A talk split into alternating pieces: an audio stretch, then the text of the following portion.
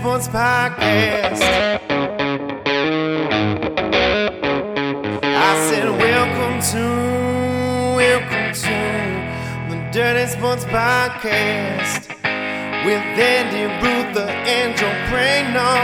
Welcome to, welcome to the Dirty Sports Podcast.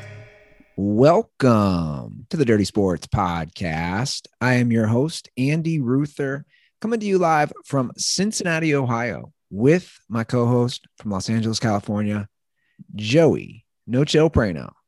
Good morning, Andrew. Happy opening day That's right, man. for everybody but my team. Well, it was snowing here this morning, so Cincinnati is Cinc- Cincinnati always have a home game for opening day correct. every year. Some Since they're the first team. Well, the, well, they're the first team in baseball, well, they're not the first team in baseball. They're the first professional team in baseball. founded in 1869. Yeah. And and to be I don't- I don't- honest, I don't, think one day the Cincinnati Reds just showed up and they're like, "This is baseball." well, to be honest, it's the Reds always had the first pitch.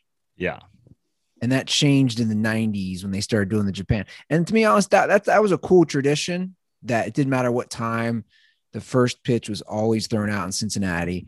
And Bud Selig, that's another thing he ruined. Add it to the list. Well, I was going, you know, I had a whole thing planned today, Andy. I had my my my shiny vintage Mets jacket. I had my blue and orange Mets hat. I had a jersey, and then I was like, well, now I have to go with the black Mets hat in honor of the death of my team's opening day because day one, game one, DeGrom start one. We got COVID. Got COVID, COVID again. COVID. Just not gonna fucking stop this year. We really got to replace Kobe with COVID, COVID. COVID. Yeah, it's a bummer, man. It's a That- bummer, especially because big, big news yesterday. Mets, the Mets players were even tweeting about how excited they were, how stoked they were. The deal got done. Lindor gets signed. The talk was before opening day. You know, had he not been had he not been signed last night, re, you know, extended last night, I would have I would have called this COVID uh, cancellation suspect. I would have been like, oh, is Steve Cohen giving guys COVID just to, you know, get an extra day on this. We must have the contract done before opening day deadline that he's been presented with. But it got done pre cancellation, and every Mets fan is stoked, and we get canceled anyway. DeGrom Day canceled. Why? What's the deal? What's the deal with? The The- cancellation. Well, I didn't because I didn't see that somebody had it. I, I guess some Nationals players Oh, they did. have it. Yeah. Or or you know, contact tracing or somebody in the organization or whatever. You know, the hot dog lady. Um, This stuff is such Has COVID. bullshit. I'm just gonna Yeah. say it. it's such bullshit. It really is. It's such bullshit at this point. I'm sick of it all. I'm, dude, at some point we have to believe in. We have to understand. Just, I feel like I've I've held back a lot, but I'm just sick of. You know, I witnessed it firsthand as a third grade basketball coach. You see it every day. You can't tell me you're on the court playing and then you have to wear masks and be 30 feet apart. well, for sure. I, I'm- think the but- I think but the it is. It's- it's, is it's it's bullshit, dude. And, and you're talking about a guy, obviously, who it's touched home, but like at a certain point, we have to use logic. And, and the minute you say, "Oh, it's it, oh, you're," I'm not an anti-masker at all. I'm full masker, but I'm a logic person. I think the frustrating thing is that depending on the sport, depending on the situation, depending on who gets it and who doesn't, everything's handled completely different. Um, I think, you know, we just need some consistency. Justin Turner, he can play in the World Series, but then we're going to take him out, but then he can go back out, but then he can't. Like, basically, if this was a World Series game, they would have played it today and they would have tested it. It's like, just test everybody now. You know, do th- they have these rapid tests? They've been using them in baseball for over a year now.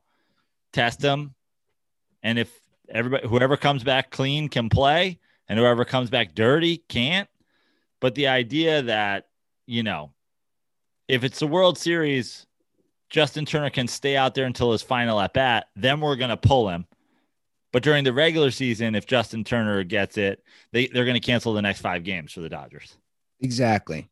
And, and that's all I'm trying to say is Now it did it did lead to Justin Turner murdering Tommy Lasorda, so you got to be careful with these things. too soon. Too soon.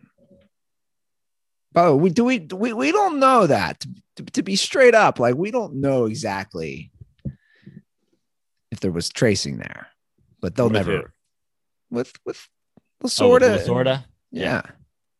I mean, he was very old. he's very old. He was But celebrating on the field, and two days later, he was in the hospital. You can see my frustration, though, right? Yeah. I'm just like my frustration. I mean, I, I understand too. It's just I just think that there should be a, a process in place. because Joe, that- it, it goes beyond sports. That's my whole point. It just it goes beyond, like I said, it, people want to just like quickly label you something if you question something. I, I don't know, man. Like when we grew up, like you questioned the government, and now that same side is like, hey, do everything they say. It's like, nah, I don't know about that, because uh, there's a difference between taking precaution and just questioning logic. That's all I'm saying. And a lot of this stuff Well, also the the other is thing, too I mean, in, term- in terms of the government and whatever, we just don't have any consistency. As as I mean, I do, and you might, but generally, people, uh, especially when they participate in groupthink, don't have anything. It's, uh, you know, like there's a subsection of our population. If you don't like it, move to another country. You you don't like capitalism? Move to China.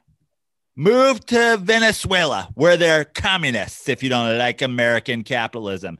And then we're like the government says that you have to wear a mask and it's like you can't tell me what to do. And it's like, well, if you don't like it, move to somewhere else. You know, no one has any consistency. what well, what you're all. hitting on is the again, it's the all or nothing, the stupid mentality that we live like. Well, no, just because I question things doesn't mean I have to leave. Right.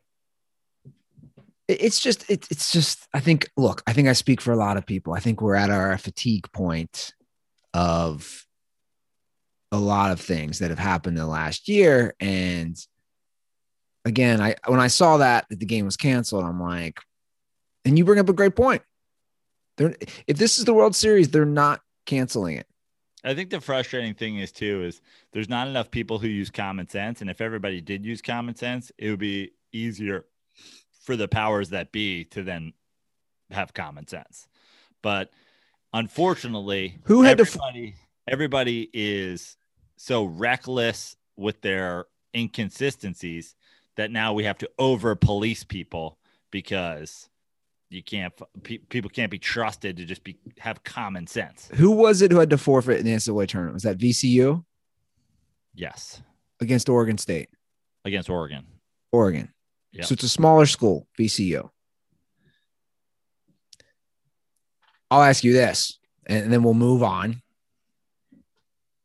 If that school is, let's say, I don't know, Michigan, they have to forfeit.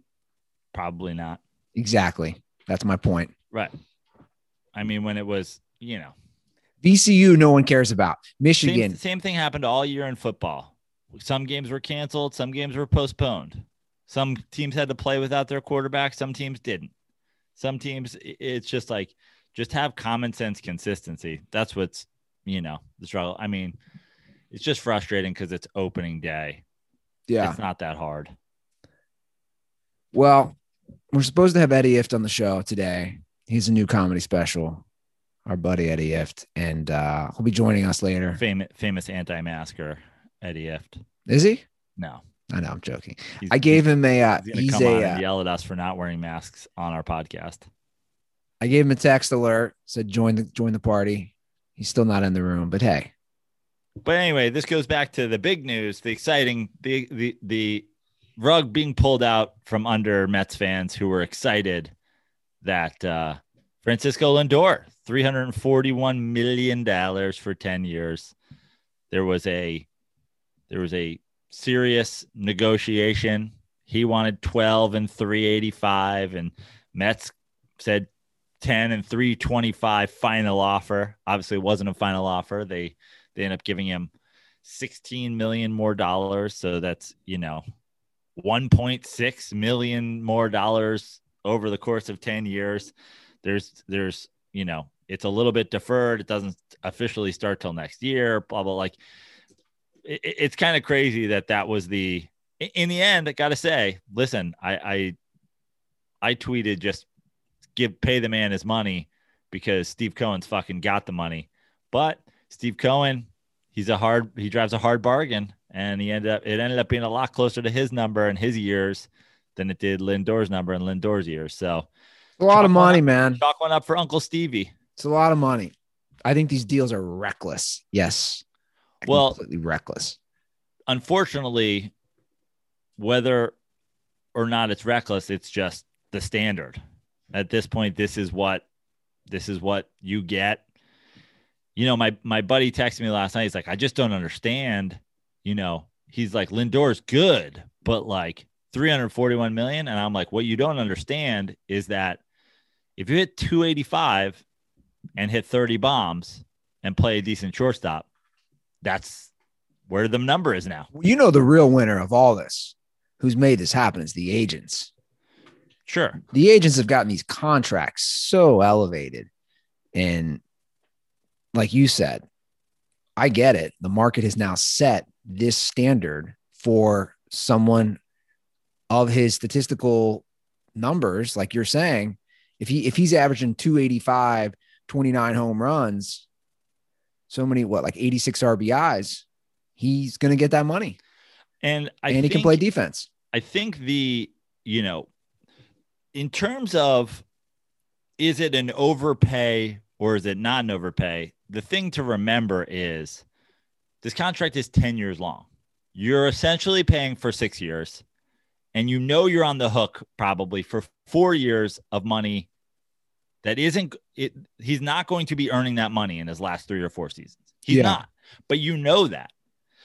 But at the same time, six, seven years from now, I mean, think about where we were six, seven years ago, as opposed to now. There was no $350 million contracts. There's, I mean, you can go back 15 years now, and Derek Jeter was getting 190 million to play the worst shortstop that's ever been played. But, you know, so th- there's, there's a history of these terrible contracts and going up and up and up. But I would argue that that would make me more prone not to do those. But here's the here's the reason the, the thing is is you either do them and you get the guy you want or you don't do them and you just never pay anybody you just don't have one of those guys on your team um, the Wilpon said last year why weren't they going to do you know a deal with this guy and this guy why aren't they paying this and after they did DeGrom and and Will Wilpon said there's not a lot of teams with 30 two 30 million dollar players on it and Steve Cohen's here to say there is Yeah. And and I'm it. Now, here's where the the question of overpay comes in or not overpay. The Philadelphia Phillies paid Bryce Harper. Now the Philadelphia Phillies are crying poor and aren't going to be good because they feel like they're hamstrung by the Bryce Harper contract. Well, you gave it to him fucking two years ago. Like, I don't know. Did you not think that he was going to want them? Like, did you not think he was going to take the money? Meanwhile, what I think Mets fans are hoping for is what Yankee fans have been dealing with their whole life. It's not my money.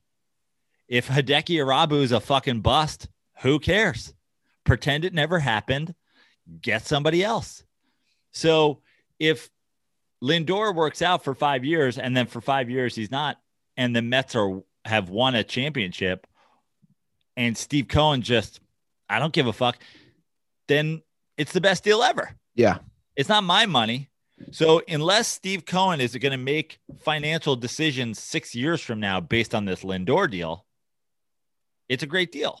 It very but easily could, though. He could, but at the same time, he showed up. He shows up. he's been the owner for a couple months.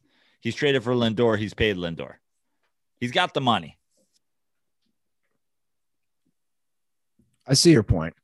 So, and I, I just it's not it- my fucking money. it's it's it, it'd be tough for me to say, hey, I'm gonna waste away three or four years, you know, 90 to 120 million dollars. That's a lot of money. But hey, like you said, it's not your money, it's his money. Yeah. He has a he has a you know a piece of art in his lawn that's half of Lindor's contract. So I see Eddie Ifft is joining the waiting room. You want you want to bring let's Eddie go. in? Let's get Eddie right in here. Let's talk to Eddie about what he'd do if he had 341 million dollars tomorrow. there we go. he's, he's got his Wadcast podcast background. He's here. Can you hear me? Yes, we can. Loud and clear, Eddie. Hi. Hi, Ruther. How are you, bud? I'm doing well as a white male, cis white male. You know, All things considered, you're hanging in there in cis white male world. yeah, it's uh, it's it's difficult, you know, these days being a white male. Sometimes We got a Um, cis white male trio going on, If sometimes I can't get an Academy Award.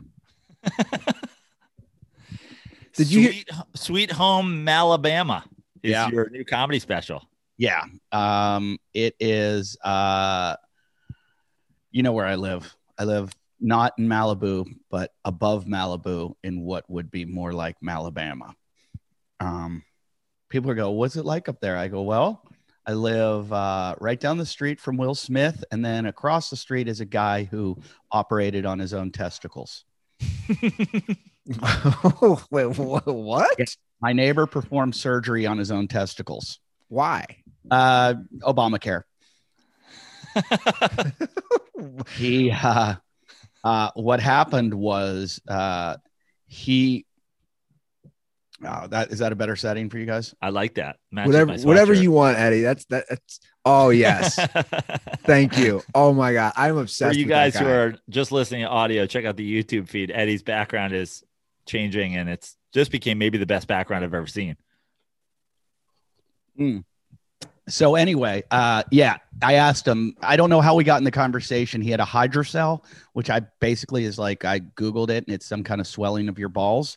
I have to google everything this guy tells me because one day i was telling him a joke about uh true story. I said to another friend who's not very smart oh yeah uh this guy got decapitated and uh he goes what's that i go he got his head cut off and he goes were they able to put it back on and I go, yeah, yeah, yeah. They put it back on. They uh, sewed it up, and now he just has to wear mock turtlenecks all the time. And and I'm joking with this guy, and he goes, oh, you know, they can do that. And I'm like, no, they they they can't do that. So now I have two friends that believe that they can cut off a head and just reattach it. So he goes, no, no. There's a there's a doctor in Cambodia that's been putting heads back on dogs and sewing them back on. And I'm like, uh, no, there isn't. And he's like, I'm telling you. So I Google it. Sure enough, there's a guy in Italy, not Cambodia. So he was wrong.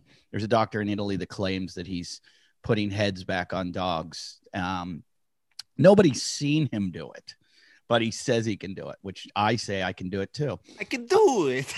Yeah. Yeah, on the dog. It Bring your sounds. Head dog What, over. what's the movie where he puts everybody together? The German dude, like they're caterpillars. Uh, Frankenstein? no, no, Prano, you know what I'm talking about.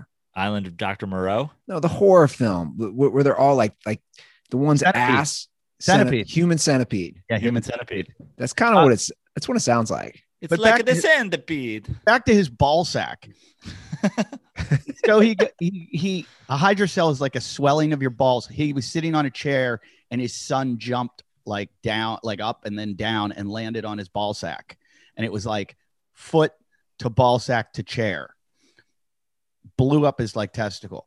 So he having I said, uh, what's the thing you use to cut in? A scalpel.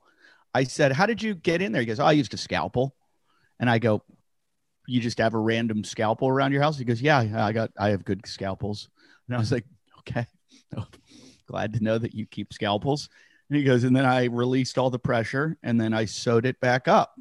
And I go, sewing machine or did you do it by hand? You know? And he goes, oh yeah, I, I'm, I'm good at sewing cuts from surfing. You know, when my friends would get down in Mexico, my kids would get, our friends would get cut surfing, and I I'd sew them up. I'm basically in town. Everybody knows me as the cut guy, and um, I was like, okay.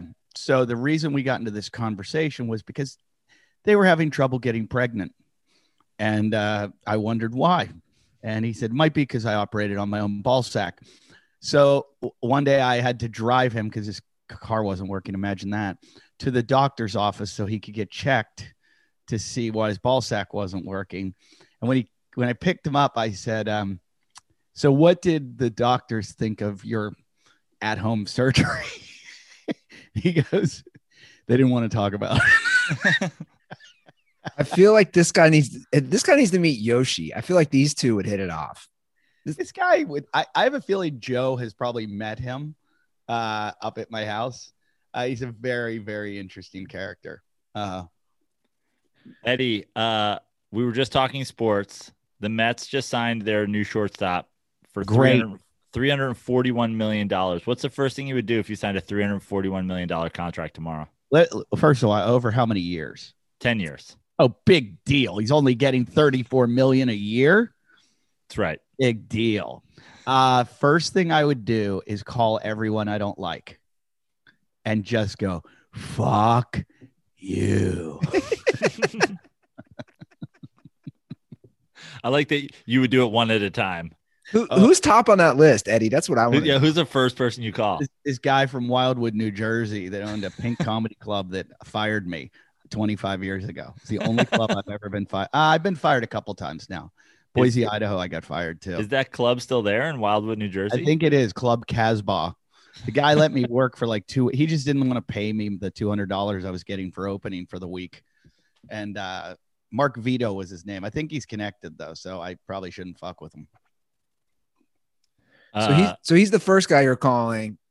Yeah, Mark Vito's getting a call. Who who's somebody on the list that might surprise us that you want to give the big fuck you to? Um, Prano? all right. No, uh, Lachlan Patterson for sure. Yeah. Lachlan. Yeah, well, you get no, he Are- definitely gets a call. Now, if you got 340, are you are you doing? You're not doing comedy anymore, are you? If you have that much money, I'm doing cocaine. lots of it. Okay. Yeah. Yeah, lots of it. Uh, that's what happens. Uh, I was just talking about a friend. A friend of mine lives in Beverly Hills. That's very connected. He's wealthy himself, but not like super wealthy. He was talking about whenever somebody inherits uber wealth, he goes, "You might as well just drive them to Vegas and go get it over with, so we can get you in rehab." And uh, I've seen it happen. I've, I've firsthand seen it happen with a billionaire friend. When they get all that money, they lose their fucking mind. Billionaire friend. You have a billionaire friend. I have a billionaire friend. Which is a great segue into the Tiger Woods news.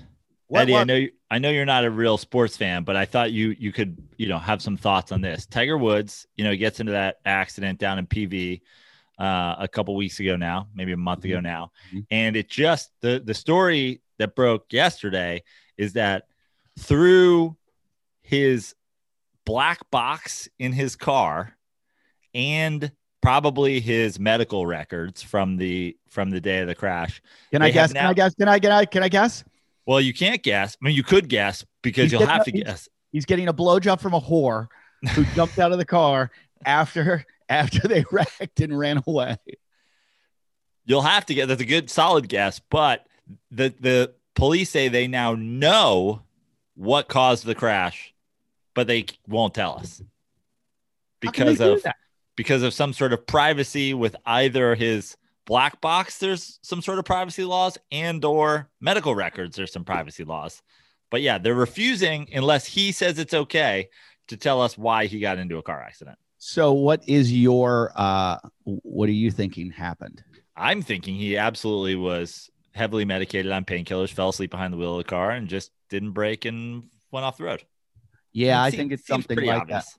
I think it's something like that that they'll claim, you know, he like epileptic fit or some kind of, you know, something that uh that is a medical reason that he doesn't want people to know.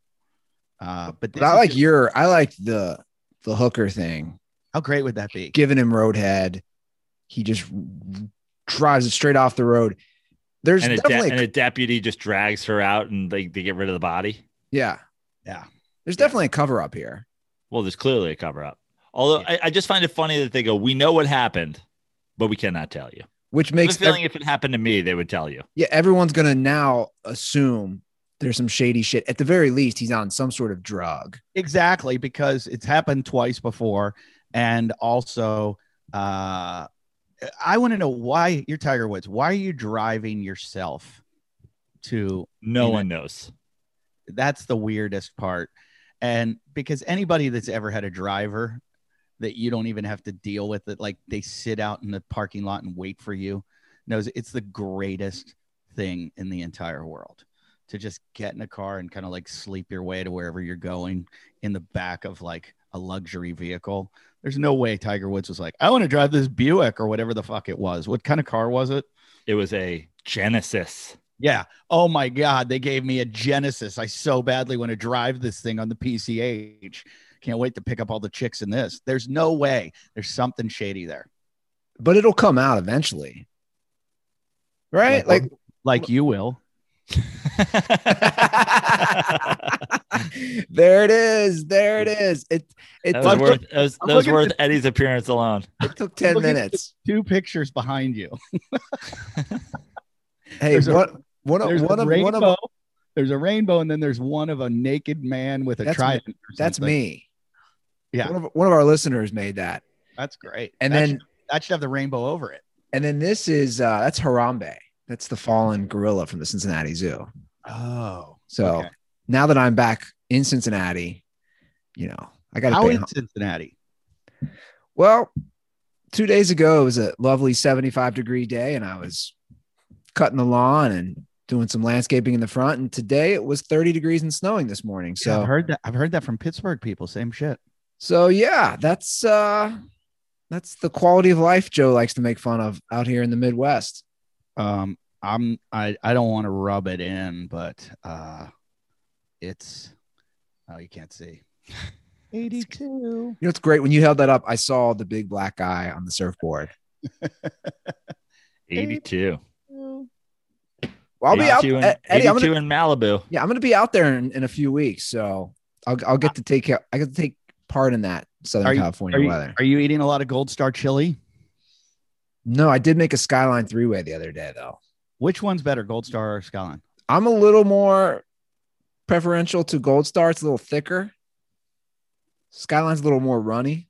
i think they both taste like diarrhea Yeah, that's what a lot of people say. it's like absolute like looks like diarrhea looks like it's going to become diarrhea there's nothing good Yeah, it doesn't go through any process. Nobody's ever all. gone, mm, I love spaghetti and I love chili and I want to mix. It's not like chocolate and peanut butter. It's like, ooh, chili, ooh, spaghetti, ooh, together. It's a bad idea. the, So only, the only worst food in this world is a garbage plate in Rochester, New York.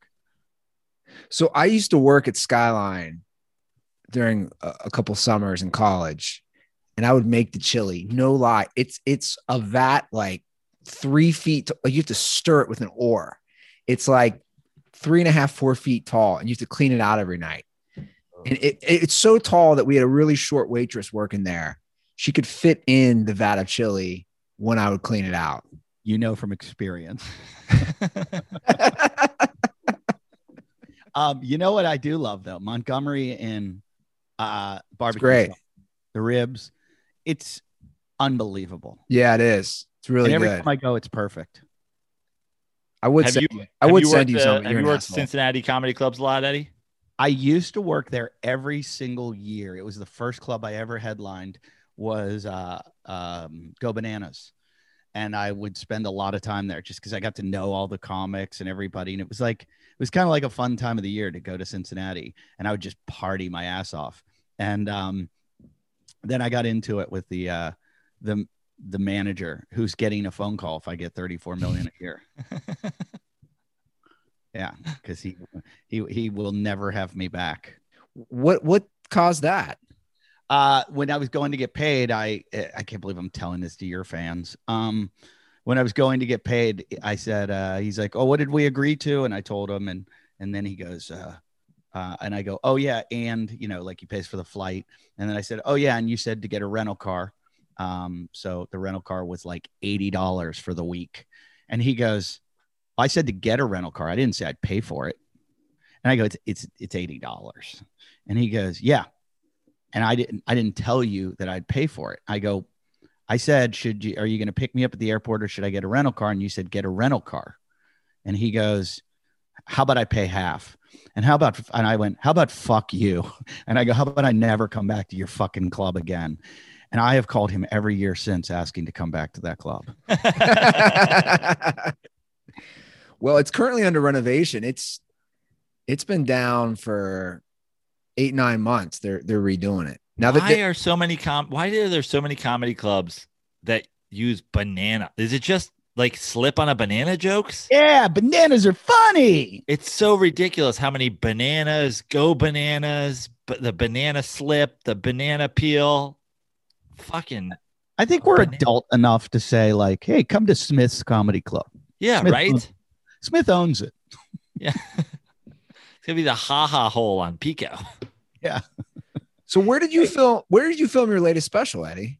the ice house and you're going how did you do it i brought in an audience full of vaccinated people from an old folks home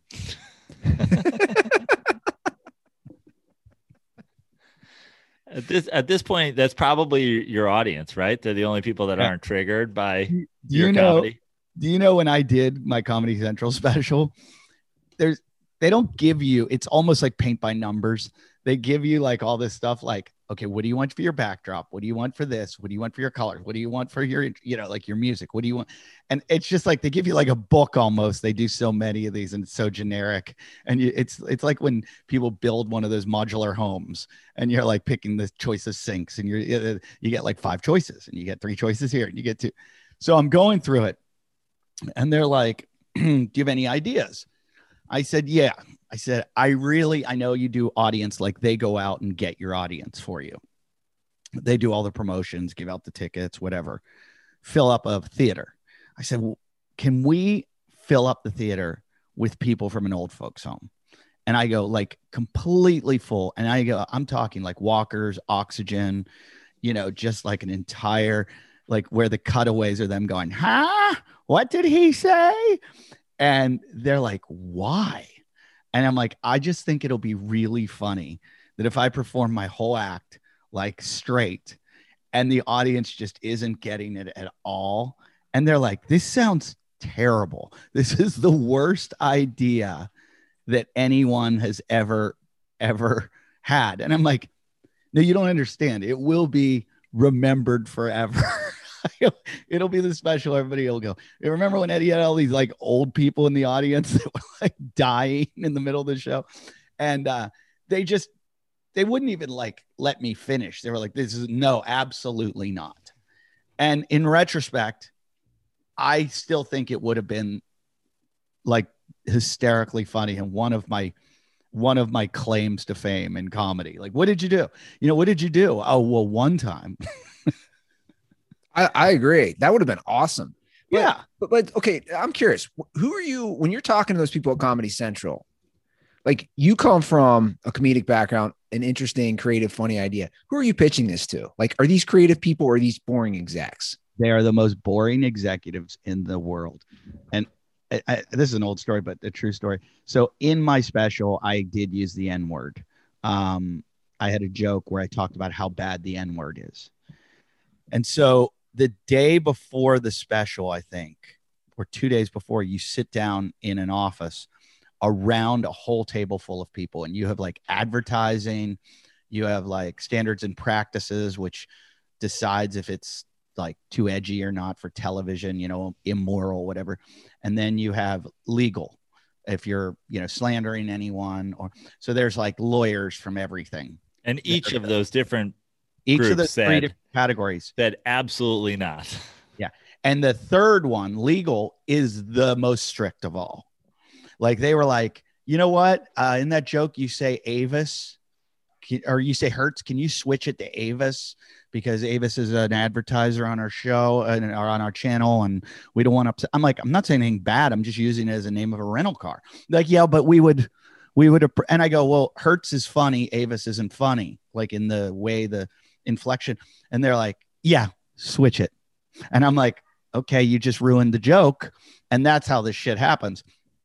Well, I did have that joke about the the N word, and um, I'm sitting around a conference table, and there were a couple African Americans at the table, and there's a woman sitting across from me, and one of the things they do, they put out your jokes that are going to be on a teleprompter, you know, like so that they come down and whatever whatever you title the joke, and it's just a list of like say your 20 jokes you're going to do in the half hour or whatever and they want you to approve of it. So you're like going through this packet and they go okay so the next thing up and everybody turns to like page six.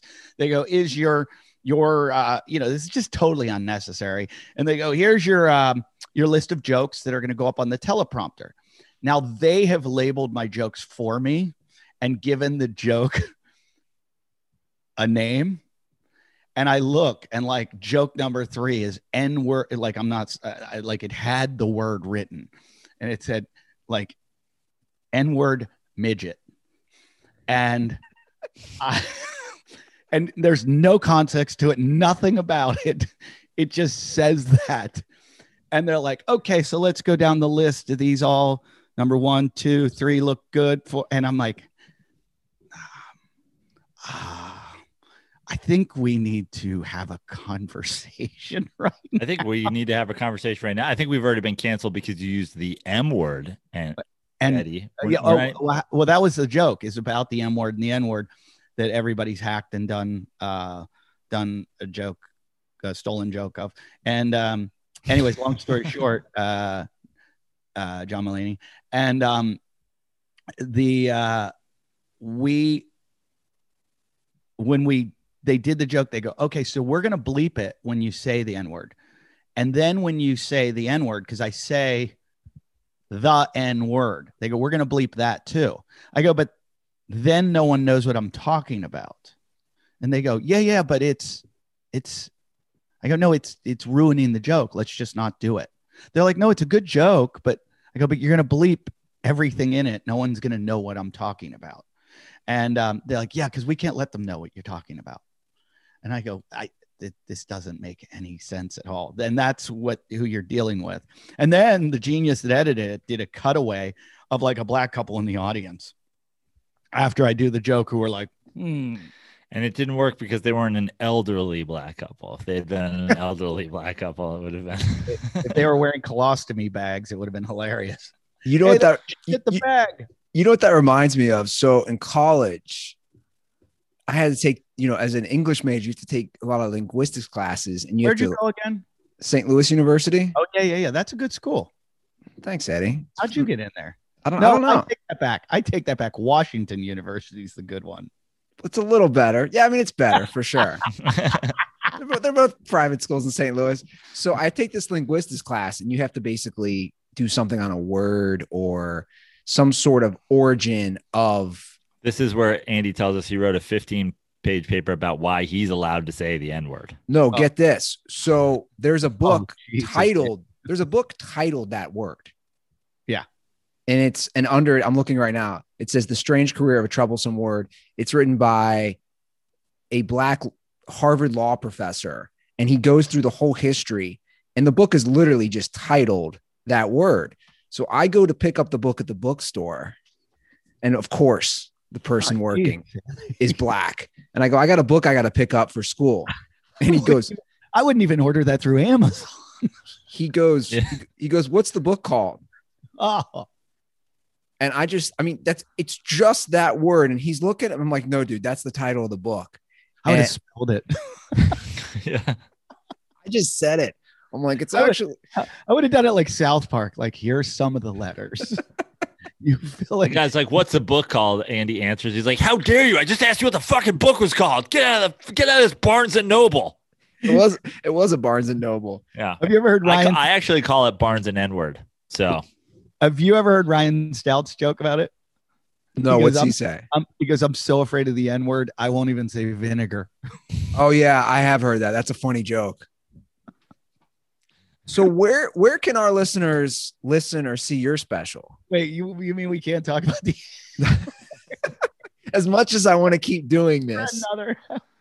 Oh my! My God. manager's somewhere listening in her car having a full Tiger Woods moment. She just drove off the side of a side of a cliff. They're like, they're like, she didn't even brake. She's like, I actually hit the gas pedal because there was a there was three white guys talking about the N word. For 30 minutes. So I just I drove off a cliff in PV. that was uh when we when I pitched our pilot or showed our pilot when we shot the pilot presentation for the Bingle show. That was every network was like, "What they they think we're gonna make a show with five white guys?" And uh, Joe was one of the white guys, and it's so funny because like Ernie and Craig Conan were in it, who are both Mexican, and uh, it was that point where like if you're Mexican and you hang out with white guys, you might You're as well. white. be white. Yeah, they're like, Yeah. no, you're close. You're standing next to them. You're white. this sounds like a MAGA rally. Well, again, we're trying to move past the N word discussion. Let, let's talk about I didn't about bring it back up. I didn't bring it back up. let's talk about the special.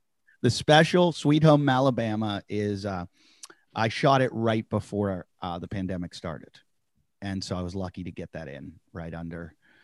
And uh it's out now. It just came out yesterday on everything from YouTube to Amazon to Apple to Pandora to uh, Spotify, anywhere you can get it. It's called Sweet Home Alabama. And uh, I'm in a lot of trouble. You guys have met my father in law? Yes, he was on our show. Yes. I did a couple jokes about him. Oh, that I boy. probably shouldn't have done that I planned on editing out, but they killed. And I basically uh, ended my marriage with uh, with putting this out. Not my wife's not going to leave me. My father-in-law is going to kill me. What's the what's what's the one joke that he doesn't like? I'm not even going to talk about it. Okay. Uh, I've seen your act. Uh, and then the the other one is about my neighbor. I did the joke about my neighbor on guy who operated on his own testicles? no, the woman that like buys dogs and they get eaten by coyotes. Oh yeah, And uh, she, I did a joke about her above ground pool, and uh, very Malabama. yeah, and nobody likes it.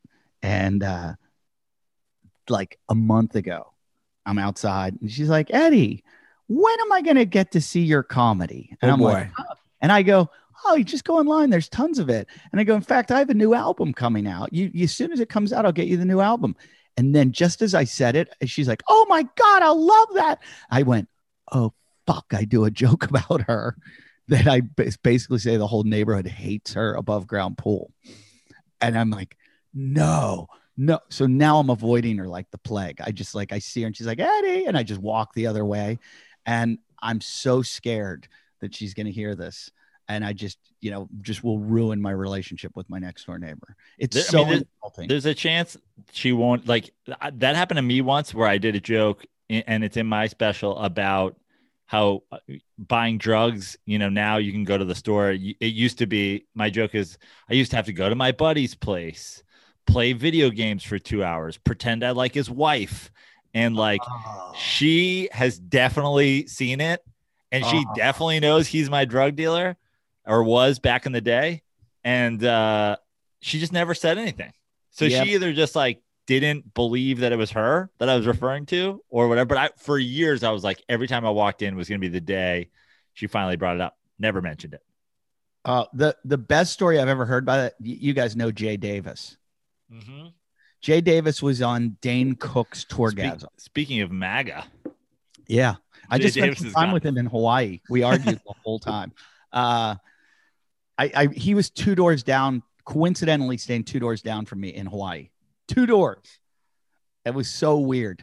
Uh, so and and another funny just for, for you guys. You guys will appreciate this. I had to move him. He moved from one condo to another, and he's like, "Hey, can you help me move?" Because I had a car. He didn't have a car. So I'm like, "Yeah, no problem." So you know, he just had a couple bags of stuff. So I'm helping him take it into his new place. He has this awesome little condo on the beach in Maui, and I'm, um, we're going in, and we just walk by this guy, random dude, and I go, I go, hey dude, party in 217 tonight, big party. All the chicks are gonna be there, and I'm just like joking, and Jay goes, no, no, no, no, there will be no one here. There, well, and the guy goes, he stops, turns around, and goes, what? what? He goes, you know, I'm the resident manager here. And he goes, there, you're, and Jay goes, he's joking. He's joking. I swear to you, he's joking. We walk into his condo. he goes, dude, uh, for Airbnb, I had to sign this huge extra contract promising I wouldn't have any parties. I Unreal. Unreal. like the one guy I picked to go huge party resident manager. and uh uh but anyways, Jay Davis ripped on a girl really badly for being on uh and uh, like she he brought her on the bus on Tourgasm. And They all like made fun of her when she left because Jay was doing an impression of her. And then when Tourgasm came out, she called him. She goes, Oh my God, I'm so excited about Tourgasm. I saw it's going to be on HBO. I can't wait to watch. I'm having a watch party with all my friends. And Jay goes, She comes on the bus. She goes off the bus. I make fun of her. He goes, It's the only laugh I got of all Tourgasm. he goes, Everybody's dying laughing as I'm making fun of this girl. And she's bringing all her friends to a watch party. Um, all right, you can get rid of me, Ruther, and talk about fucking baseball now. That that's That's, the that's best it, Eddie. way. That's the best way a guest has ever left the show. Bye, Eddie. Uh, Everybody, love- listen and watch Eddie's comedy special. It's free on YouTube if you want to watch it. Yeah, if you want to watch some real comedy, look at those golf clubs in the corner of Joe's Joe's apartment. Watch him play. Yes, I- that is comedy. I, I hope in your special, I want the current background to be the backdrop of where you filmed at the ice house. I want the big black dude on a surfboard. That you know what? Genius. That I, I wonder if we can switch it now That's that's what you need to do. in post. That would be awesome. By the way, That I'm is- a, I'm obsessed with that guy. Like like oh, oh my. th- those the the memes and the photoshops. w- That's one of those things that will never get old to me. No, I do. I do a big chunk in my act right now about it. About how when everybody goes back to work, they're gonna have a meeting with human resources where they're gonna be like, "Your productivity was good, but you know, you've sent this picture around to everybody in your address book using our server." You know, like eh, eh, the guy. eh, You've read all the articles about him, haven't you? Do you know all about him? I've read I don't know some. about, but I can tell you everything about the guy. He was a former NFL football player. He was. Yeah, he, he- for a small time with the New Orleans Saints. His name's Wood was his nickname, and uh, he's dead now. Yeah, I knew he was dead. He died from a heart attack from the blood going to his cock. Uh, they couldn't release that. The PV police were like, "We we can't leave, let that leak though. That's private." when he left football, he took the football with him in his cock. Has anyone ever become bigger? Like, like he he know like that guy in the middle of a worldwide pandemic united the world through comedy. Yeah. And the only way to squash it was Bernie Sanders had to show up with mittens on. Eddie, thanks for joining the show. Thank you. Everybody, go watch a special and Uh, uh, go so- and- go and- go. Good and- luck with your neighbors. What I was about to say. Thanks. And thanks to all the dirt balls that come out to the shows all the time, especially when I'm working with Joe and they fucking hang around in the alleys and stuff behind the, the They're place. all they're all just they're all just shitheads. It's all it's all just a spin off of shitheads. They're all just shitheads. Every every fan in in podcasts is just some version of your original fan base. yeah. Well, don't you do you- your the the shithead fan base was like the petri dish for podcasters ever, and then all these weirdos were just like. You know, there's other podcasts I'm into too. Maybe yeah, should but I like our, I like our weirdos. I like your weirdos. I just did Legion of Skanks, and I made the mistake of opening up the YouTube page and reading the comments after I did it, and I was like, I need to kill myself. Yeah, I bet. yeah. All right, guys, Eddie. having Good me. seeing you. later. That's Eddie Ifft, ladies and gentlemen. His comedy special, Sweet Home Alabama, is available everywhere. He's got a podcast, the Wadcast podcast. It's pro- I think this is his only podcast at the moment, although he's had 15 other ones. I know a lot of our fan base, like I've like I said, I think I think our fan base started as shitheads, and now we they've blossomed into our own dirtball fam. But it's nice Yeah, to have Eddie sure. on. Yeah, I agree. It's been a minute for me. He's, Yeah. he's he, Eddie's always always great for stories, always great for laughs with those stories. So definitely check out his special. You want to hear something crazy? This is how Somewhere in somewhere in Cleveland, somebody's like, "What did that have to do with sports? You stick to sports." I mean, Prano, I, I did the first time I did. don't like it? Move to China. doesn't it feel like it was a lifetime ago when we were going on Eddie's podcast Yeah, at the rape cottage? yeah, I just got canceled for saying that. yeah. I was gonna say you should have called it the R word cottage, but that would have been a whole other. That's a whole. At this point, language is so strict that you there's too many words. Like, what's the c word anymore? What's the f word? I, the f word now could be female. Like, we're not even allowed to say female anymore. Here- here- the- are you trying to get me worked up today? Yeah. It, it, it's like Let's just get back to sports, Yeah. Andy. It's opening day. it's like don't tell me I can't say something. I can say whatever the fuck I want. Now, are there repercussions on certain words? Yeah. But the idea of someone saying you can't say that, no, I I- don't tell me I can't say a word. Don't tell me what I can't do. this is America. I can say what I want. And yes, Joe, it is opening day. And it's a tough one for me. It was snowing earlier. And also, I didn't know this until this morning that YouTube TV will no longer be carrying Fox Sports Ohio. Wow. That's terrible news for you. For all Reds fans, also Hulu. You know, it's one of these contract disputes Yeah. that they were bought out by a bigger company. And so And what sucks is the same way I go through it is you're now in your home. So like even if you had the baseball package, the only team you can't watch is the Reds. Yeah, shout out to Emiliano who always sends us the uh, MLB ticket. Yep. And Will and Irvine, who I think I'm still rocking with. So he a said couple- he said that to me last night, up. and I and I was like, thanks, I'm not going to need it. And then I learned this morning. You are, but still won't work. That's like I watch every single Mets game unless they play the Dodgers or the Angels. Then I either have to go to the ballpark or go to the bar.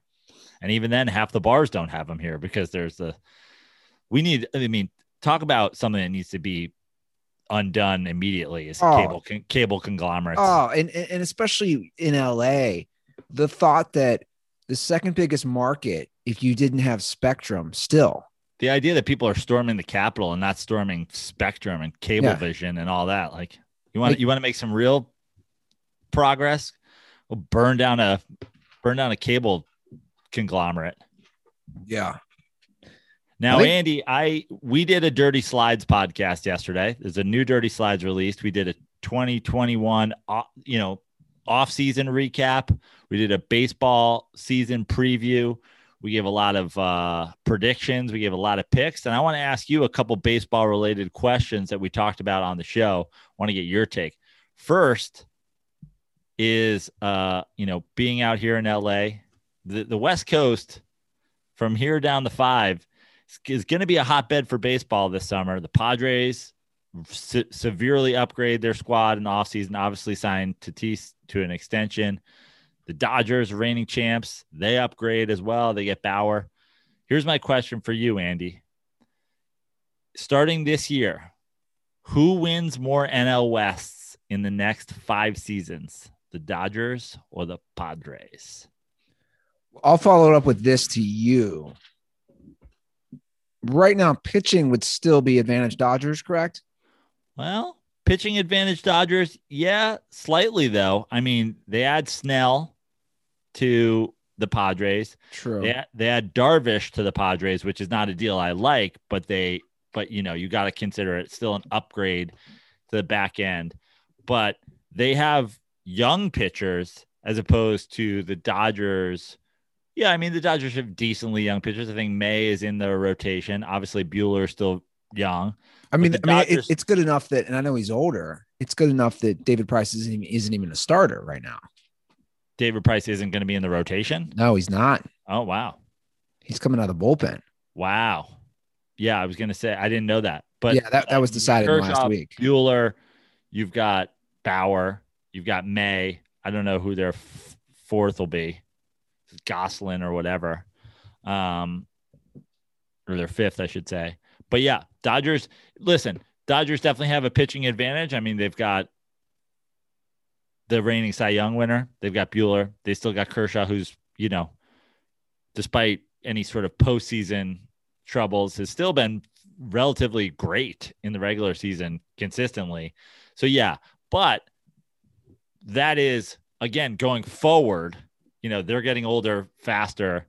Um, so that's my question for you. Five, five next five year seasons. Who wins more? I'd still go Dodgers based on how many West have they won in the last 15 years? Well, they've won seven. What seven straight? Yeah. So I know San Diego. I think It's a, I think it's a good question though, well, I it's think it, it's a great it's it's a great budding I rivalry. mean, Laz thinks the Padres win the West this year. I would say I think the Dodgers still win. I did say I think the Dodgers still win the West this year, but I think that the difficult question is the next five.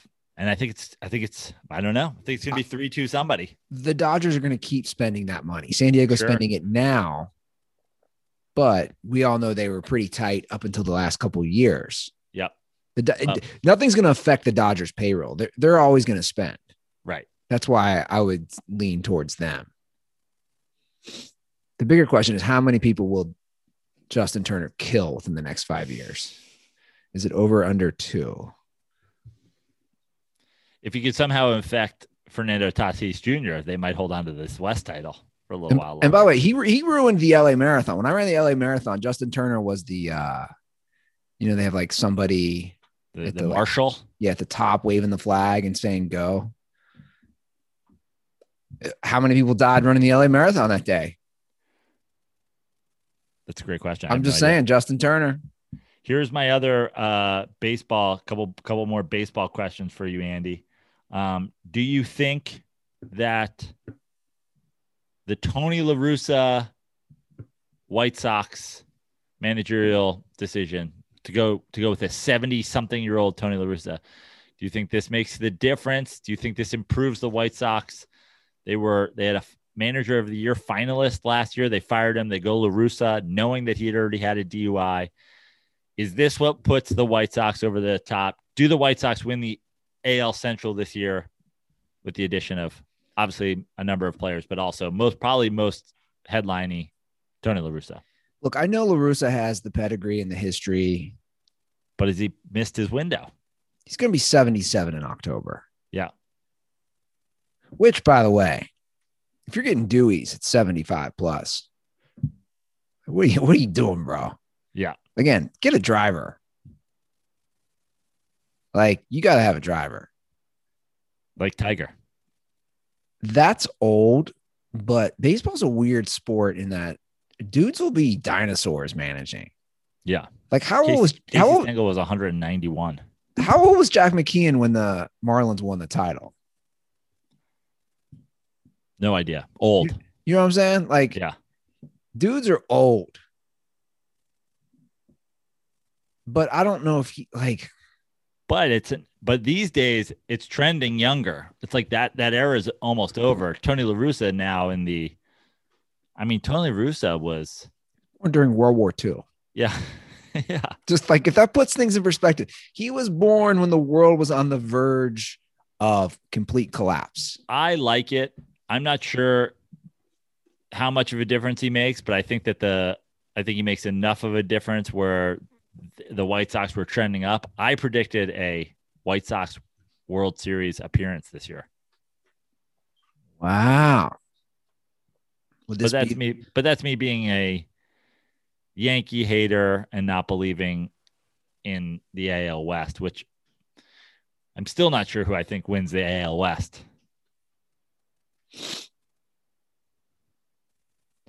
The White Sox last made the World Series, I believe, when they won in 2005? It's right No. around there. Yeah. Am, I- am I, Something like that. Am I accurate in that? Yeah. That's the that's my blur years. That's my post steroid blur years. I did like their stadium when we went to that game. It was fun. It was nice. Although when we were on the what what do they call it in uh, Chicago, the L? Yes. When we were on the L after the game and there was no one on the L, it was so eerie that like I get why nobody gets on the L after they leave the South Side. Yeah. I loved it. I had a bla- that was great. Yeah. Good pack of dirt balls out for that game. Yeah, that was fun. So who won it last year? Minnesota? Correct.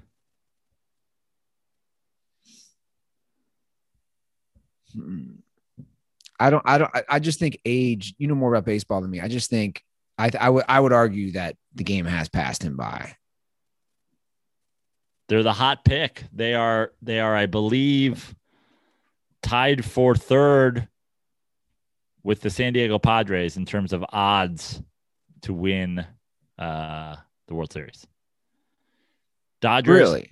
Dodgers, Yankees, Dodgers first, Yankees second, Padres, White Sox tied for third, Mets, Braves tied for fourth. Yeah, I'm looking right now.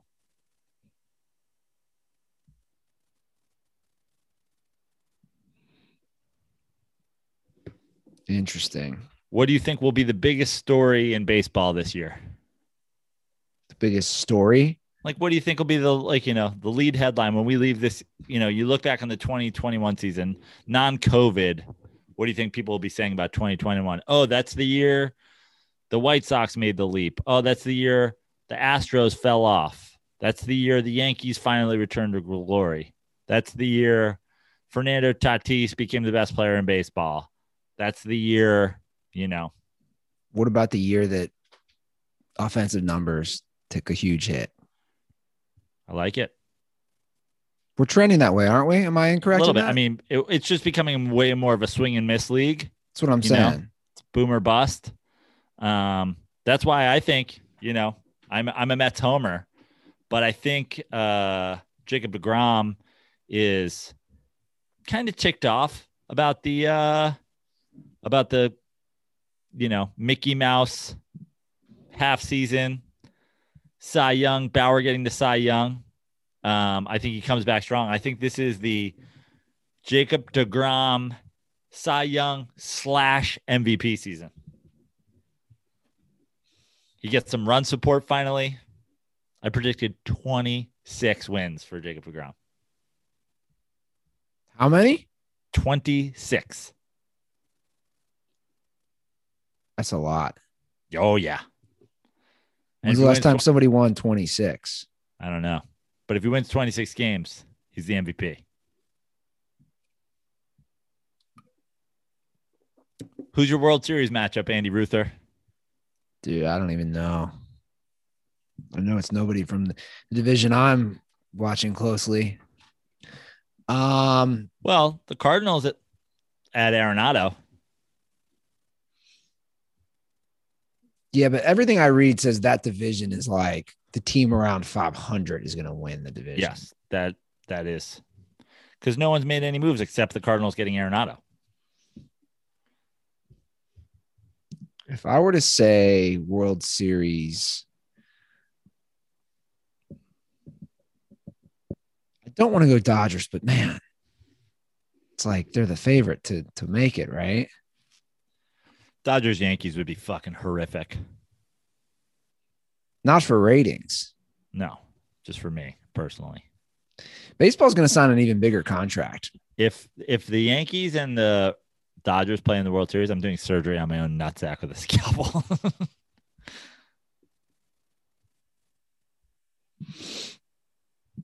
I saw that baseball will probably be doing an even bigger TV deal, which I don't get. I just don't. it- it- it's it, begs the question: Do ratings really matter? no, they do not. Because what it really boils down to, from an economic perspective, is advertising. Yes, If- always has, always will. A- a- And that's where I think nobody ever discusses that. So if baseball's ratings continue to decline and people continue to not give a shit, and that's kind of been the case now for a while, but if the Verizons out there and the car makers and whoever continue want to pay more money to play their ads during a TBS playoff game, the ratings are kind of void. Like it doesn't really matter. Also, these also listen, everything on cable is always going to be just lower numbers than anything.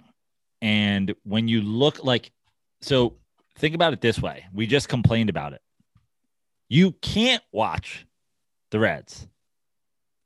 So, you know, some people will tell you that, uh, you know, there's going to be less people watching the Reds this year because, you know, they're they're not putting the flag up high enough and they're not singing, you know, party in the USA after every inning and and people are, you know, sick of this woke stuff. When the truth is, you can't watch the Reds. I can't watch the Dodgers. But regional sports networks are why people buy baseball teams at this point. Because in addition to the advertisers that they can do during the game, now they can sell ads for all the other shows that encompass it and all the you know you, they're buying a network included with a baseball team and the regional sports networks combined with the national baseball um you know the the nationwide baseball deals that all these networks do there's a lot of money in owning a baseball team simply from a TV standpoint. True. and it's like we don't need people to watch the whole game. We just need people to tune in occasionally and it's still a value to them. So you know i don't think baseball wants their numbers to decline but again they're not really going to worry about it as long as that number is going in the right direction Yeah. I did look in. So they have a day game next Wednesday, which I'm going to go to. It is going to be interesting with COVID. So I don't know how all stadiums are doing it, but at least here in Cincinnati, if I wanted a close seat, and obviously I do, it's only in pods of four to six. Right So like I put in two tickets and they're saying, no, you can't sit this close to the field because that's only four to six because of social distancing. now how much were those tickets if They you want if you bought four Mm, they were like, like, is it worth just buying four no, because they were still like 80 bucks each. Right. I just did the exact same thing and and my tickets have been canceled. I have I have day game April 15th day game Mets tickets and now I have to call the Mets because they've canceled it because I wasn't a season ticket holder and they're starting with them first and blah blah blah blah blah. So who knows? I will I will give the Reds credit because they they're offering and and you and I've talked about this. I don't know why more teams don't do this. I was looking at their website and they're offering some great I don't know if they've always done this, but they're offering some great deals for like food and stuff.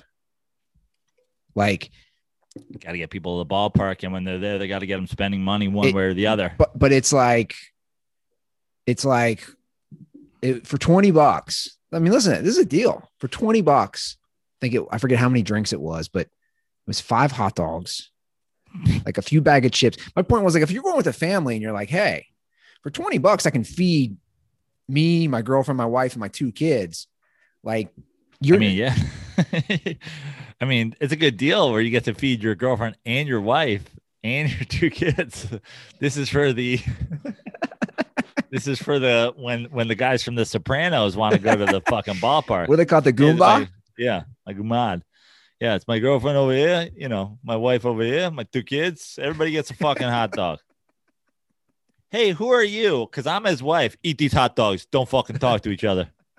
Have a fucking hot dog. Shut up. Who told you to talk to her? Eat your fucking hot dog. yeah so Dad, who's the other woman with us? You shut the fuck up and eat your hot dog. Five fucking hot dogs. You don't want you want one or you don't want one. Shut your mouth. they should all do that though Yeah. that'd Oh, be a, that'd be a great promotion by the way girlfriend wife day Yeah. girlfriend wife Dude. day baseball Three tickets for the price of two if you bring both the women you're sleeping with.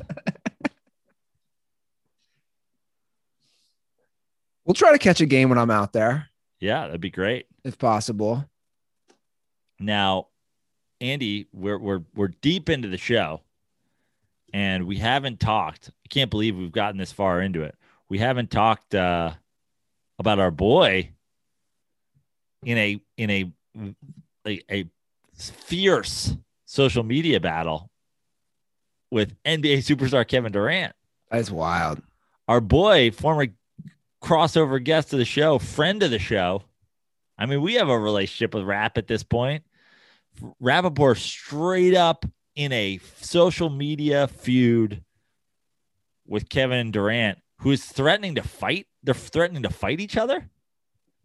First of all, Nate, uh, let me ask you one question. Let's start here. Has Kevin Durant or Michael Rapaport ever thrown a punch in their lives? I bet I bet Rapaport has. KD, I'm gonna say no. I don't think either of them have thrown a punch with intent to connect in their whole lives. I mean, Kevin Durant's at least from fucking, you know, the hood. Yeah, but this is this is an odd one because they they've worked together in a bunch of projects. Yeah. So like they have a history. Is any of this potentially fake? No. No. Because why would Kevin Durant do that, right? Not good for his brand. Rapaport, this is Rapaport's brand, right? Yeah, for sure. Kevin Durant, what is with Kevin Durant? Well, Why is Kevin Durant so triggered by everybody? well, you see the exchange December 23rd, right? Where it starts. Yeah. So for people that don't know, there's a Instagram DM exchange. You know, Rapaport calls out Durant for the way he acted on inside the NBA. Yada yada yada. Kevin Durant's like, give me your address. I want to come fight you.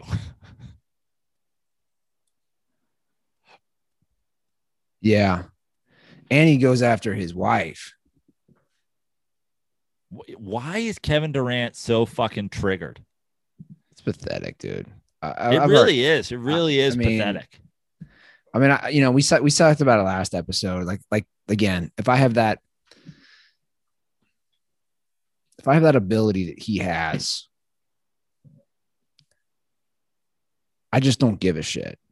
what like let's do let's do like a you know therapy dive though like what is it about kevin durant who's arguably the second greatest basketball player in the world over the course of the last 15 years why is he so insecure about everything what is it about kevin durant that like dude you've won an mvp you've won two finals mvps I th- you, you've because won I championships. because here's the thing. I think it's it's a product of his own doing, and he doesn't know how to get out of it. He decided to go to Golden State. Hence, that's when he didn't he didn't really get the stuff before that, did he? I don't remember it.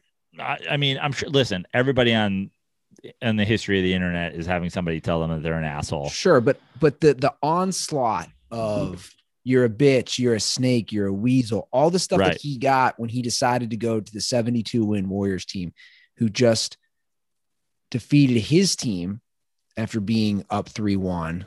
But then he learned his lesson, or obviously he didn't learn his lesson. But then he got caught in the game of burner accounts and the whole thing. Like this is this is on the level. Obviously, it's a less dangerous to his physical self. But this is Tiger Woods. It's like how many times you have to do the same thing. Like how many times are you going to get into a car accident high on pills before you get a driver? How many times are you going to get caught in DMs defending yourself before you just go, I'm off social media? Like Kevin Durant, get the fuck off the internet. Yeah, I agree. Like, like if I was if I was uh, a friend or a confidant or a psychologist, that'd be my first question. I'd say it's clearly not making you happy. Why are you on it then?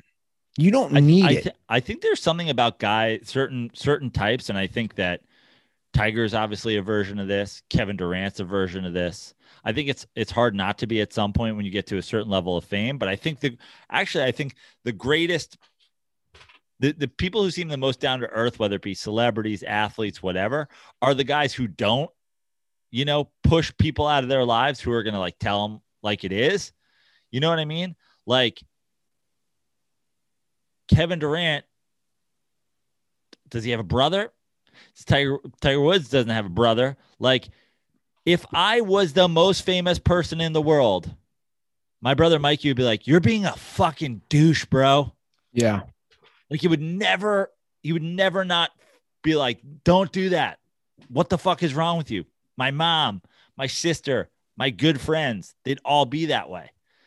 Like, where's Kevin Durant's boy to be like, bro, get off the internet? Like, I'm not giving you your phone anymore. Well, he needs, a, have, he needs not allowed know, to have a phone. he needs a no guy. Yeah, everybody in life needs that's what everybody says about Tiger Woods, surrounded by yes men. You, everybody in life, I don't care whether you're famous or not famous, you need a no guy. You need people who are going to question some of your decisions, question some of your thoughts, question some of your ideologies, because that's good. It makes you grow, right? Mhm. You need that. And I think you make a great point. I don't think he has that. Where is Kevin Durant's friend or sibling or mother saying, dude, get off your goddamn phone? It's not making you happy. Get off social media. You don't need it. You've been the second best player in the NBA over the last 15 years. You're a top 10, probably all time NBA player. What validation do you need? Who cares what they're saying on TNT? Who cares what Michael Rapaport's tweeting? Why do you need this? So I just looked up. Basketball superstar Kevin Durant has three siblings brothers Tony Durant and Rayvon Pratt, and younger sister Brianna Pratt. Tony is frequently seen at his brother's side. Yo, I'm going to call you out, Tony Durant. Tony Durant, what the fuck? You fucking up, dog. Tony Durant, this is on you. It's almost on you more than it's on Kevin Durant. Fix your life and fix your brother. Yeah. Dude, it, it's it's to be honest, at this point, it's sad. And we, now, we, we Joe, let's not let's not underestimate this. We've never seen anything like this from from this from this level of superstar. nothing even close to this. I I can't put a similar I can't put a comparison whether it's but like who who could you put in comparison? Take it beyond sports. I'm talking some celebrity or entertainer. Like I can't who's triggered this easily. Again, your work speaks for itself. Your work is you on the basketball court. It speaks for itself how great you've been. You don't need to validate yourself, man. Send send him my way. I'll talk to him. Let's smoke a joint. Let's talk about it. Yeah, this is listen. The, the the let's let's do the flip side. The criticism Rapaport is getting is like, oh, you're a snitch and you're like posting this shit on the internet and whatever. Which I I think, listen, I kind of agree with that too. I don't. But at the same point, you have to know that's a possibility when you deal with a guy like Michael Rapaport. Dude, if if Kevin Durant is coming at me, come on. He needs to be. But if you have a relationship with Kevin Durant and then you guys have a conversation that's on the like, you know, he criticized him. It's like, you know, I think it is a little sketchy. It's like you now you're just going. Rapaport's got plenty of social media cloud, and he has like whatever. Like, does he need to out the Kevin Durant conversation? to me, he does because it shows the level. Right. This was next level. The level of insecurity, the level of caring. I've said it. I always have respected people who just don't do social media. I, I think that's a different mindset. I really do. In general, the person who just says, fuck it, I don't need it, whether they're a celebrity or not. Well, I think certainly that's the thing. I mean, I think that there's celebrity is one type of thing. Like if you are a celebrity that has, you know, been successful without social media, there's certainly no reason to dive in. It's only going to cause you trouble. Now, the opposite of the thing is for people who are on the come up, you almost need social media like I agree. to do a thing. But Kevin Durant, like if you're an athlete, That's my point. I mean, Eli Manning's Twitter is Frank's Red Hot ads. Like he's he's literally doing Sure, he's getting paid. yeah. But I'm saying he does like it was like it's like a joke Yeah, yeah, yeah. He, he's, he, he'll never once write a serious thing. Like the idea that Kevin Durant is that big and is Instagram DMing with literally, I mean, Rapaport is a troll. He's, but he's a career troll. You know what I mean? Like, so yeah, it's that's just a pathetic move by Durant, honestly. I mean, I, I think a, a, similar comparison would be a, a, Dave Chappelle of that level. Dave yeah. doesn't. Dave Chappelle doesn't do Twitter, right? And his Instagram is very minimal too. But that's my point: is Chappelle's not out there writing jokes. He's like, I don't need this. I'm Dave fucking Chappelle. Right. Just like I'm Kevin fucking Durant. Durant. I don't. I don't need this. Like, just let a few people handle it. But you're right. On the come up, you're trying to build an audience and build a following. I get it. It's important. It's vital. I mean, I don't even think it's necessarily trying to build an. It's it's one of those things where it's like if you don't have one, people, you know, what's your social media following? I mean, I look. I've had personally, I've had more of a deeper analysis of social media myself in the last like 15 months. And I try, you know, it's like about doing, and I know we discussed on the show, it's about doing what will make me ultimately happy. Um, and then just going with that and trying not to get too bogged down with what people are saying or their responses.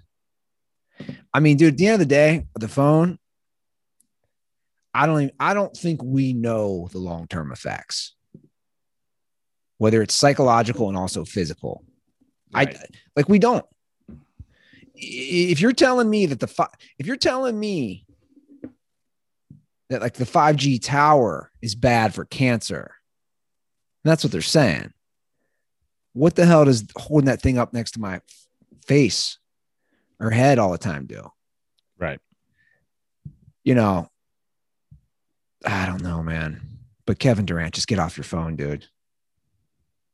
Go hit up, go hit up Deshaun Watson and get a massage. Too soon. Too soon, especially since, as far as the reports for Deshaun Watson go, it's probably he probably had a massage this morning. I saw, and I think he deleted it. There was a former offensive lineman, which made it great. Like, and I was talking about the same thing with my brother about that. Like, dude, how like and this was I forget who it was. It was it was no it was not it wasn't a big name. It was a former offensive lineman. Like, dude, how many massages you getting, bro? Like, right? Th- this this. Well, that's the th- that like listen. If this if this all comes out as some really elaborate plot to take down Deshaun Watson, I think that'll be surprising at this point. And I'm certainly not saying that that's the case, but all the details of it, whatever they may be, the bottom line is you're a professional athlete and you have 20 different amateur masseuse to work like you're that's fucking sketchy right there alone. Dude, the team has a fucking massage therapist. I agree. A professional. Also, you're a multi-millionaire. Find a legit like this is the, the idea that we're even using the term massage at this point. Like the dude is not trying to get massaged. You know what I mean? This isn't about massage. It's about him being a creep and him finding what he thought was this loophole where he could sexually assault people, essentially. Now, again, this is all alleged, but I mean, you talk about where there's smoke, there's fire. Like, bro, eh, like if if he if he comes out and goes, if he comes out and goes like all of my massages from all of these women were like consensual, but I'd be like, okay, you're guilty. like basically, if he admits he has 20 different amateur massages, guilty on all charges. Like that's it for me. Unless he's like, bro, n- none of this ever happened at all, you're guilty, dog. It, it it's just the more that comes I agree. It's it's the whole like it's just sketchy regardless. And now, do I think there has to be accountability as far as hey, if he did something creepy to you, maybe you shouldn't keep going back to his house. I, I do think there's multiple instances if you read from the plaintiffs that this is happening. Oh, he did something weird, so I went back, and then I went back again. Like this has happened multiple times. So you have to be accountable too.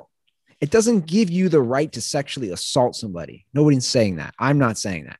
But also, you're putting yourself in a terrible position if you keep Right. going back. So I think there's a lot of factors at play here, but I agree. It's just so sketchy. Dude, you're a top six or seven quarterback in the league. What the hell is going dude? If you want a girl, just get a hooker or just DM a girl. You're yeah. al- al- Also, like, like what? You're a multimillionaire, world famous professional athlete. You don't need a hooker, dude. Put on, go on Bumble and use your fucking football card as a picture. but I understand the hooker stuff. I do. I, I like I always understood the Charlie. Sh- I get that because they just want a sexual encounter, like a business transaction. That's why it should be legal. If you don't want to deal with all the other bullshit that comes with the DMs and the he said, she said encounters, get a professional call girl. Have her come, have her sign an NDA. Well, we're we, uh, I'm I'm just hopeful that we're 10, 15 years away from this now. I mean, the idea they just they just legalized pot in New York City. Like, we're nowhere near legalized prostitution. well, listen, I it's not said- it's not even legal in Las Vegas, Clark County. It's legal in Pahrump, the county next to it. but I would have said 15 years ago the idea of of weed being legal in New York was a long way away. So I, I've I've had my first uh, not I'm not share, but I, I I've been around I've been around like legal escorts at least a fair amount from living in Vegas and then also when I worked uh, at the Hotel Oceana. Here's how it would work. These guys, some of them would be celebrities. One was a one was a professional golfer. Every time he was in LA playing, he'd come in, Joe. He'd have one or two, normally Eastern European or Russian hookers. And it was clearly a business. de- you know, I'd take them room service. They'd be in his room. It wasn't, you know, a lot of times you it's even the word hooker, like it's a negative connotation. It's just it's a business deal. They'd be with him all weekend. He'd spend on whatever he want. Obviously, there's a sex exchange happening. But my point is, it's fine. It's a business transaction. In my opinion, that's fine. Yeah. It's just and not I'm- legal. Exactly. And I'm not saying that he has to go that far, you know, where some guys want to dangle like like this guy probably likes to dangle the cute Eastern European blonde on his shoulder when or arm when he's going to Boa Steakhouse down the street, right? Right. Like it's different. But if you're Deshaun, I, I just yeah. Holy, holy shit. Like it just it just won't stop coming out. And it's really going to be interesting. How does the NFL handle this? Right now, the NFL is essentially ignoring it, right? Oh, they're doing their own investigation, which to me does say ignoring. Right. Until until criminal charges are pressed, until like that. Like if he just gets, Civil lawsuits. they're just gonna he's just he's just gonna play. Yeah. And now 18 women came out to defend him. Did you see that? I, like I don't even care about that. That Yeah. like to to me, it's not even there. Like again, to me, unless he goes, this is all a campaign. This is a lie. I never met any of these people. If he's like, yeah, all those women came to my house and gave me massages, you're guilty. You're guilty, dude. Who has 18 different amateur masseuses come to their house? You're And it- guilty. And it sounds like he's got this whole strategy of when they're massaging, he always uses the line get up in there by his groin, by his asshole. It it- no, it is. It's I like love it. You go by his groin, like you're trying to avoid being graphic, and then you're like also by his asshole. what the fuck? Honestly, the the rhyme or reason for what you will. Uh, I, I make no sense. I, I'm reading this all the time thinking, dude, just tell a girl you want a finger in the butt. That's what you want. And like you said, there are girls. Literally just send out a tweet. Hey, I'm Deshaun Watson. I'm horny. Any Yeah. girls out there want to hook up? Yeah. Do the Derek Jeter. Like, let them know what they're in for. Ask them. Put put it all on the table. Like, you know, yeah. This is, dude. I I don't know. I think it's some of these athletes, Kevin Durant, Deshaun Watson, all these things where like they just have they've been so good for so long that at no point like this reeks of like social ineptitude. Yeah, I- He's socially inept. that's a good way of putting it.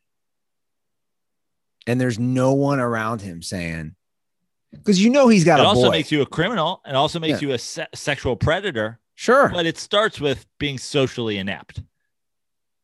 and there's similarities as far as both cases with both guys. They are missing that guy near them to be like, dude, what are you doing? What are you doing? No. I, I remember when I I hooked up with this girl in when I lived in Vegas, the, the infamous Mexican grandmother, Right. the one who defecated on me. Yes. I mean, it's fitting that Eddie was on the show today. But here was the lesson I learned. And my brothers ragged on me. This is what you talking about your family. And I learned at a young age, at 23, I turned a one night stand into a non one night stand. And that was the lesson my brothers taught me. They're like, cool, dude. You were in LA, you were in Hermosa Beach, you were in spring break, you met this girl, you hooked up with her.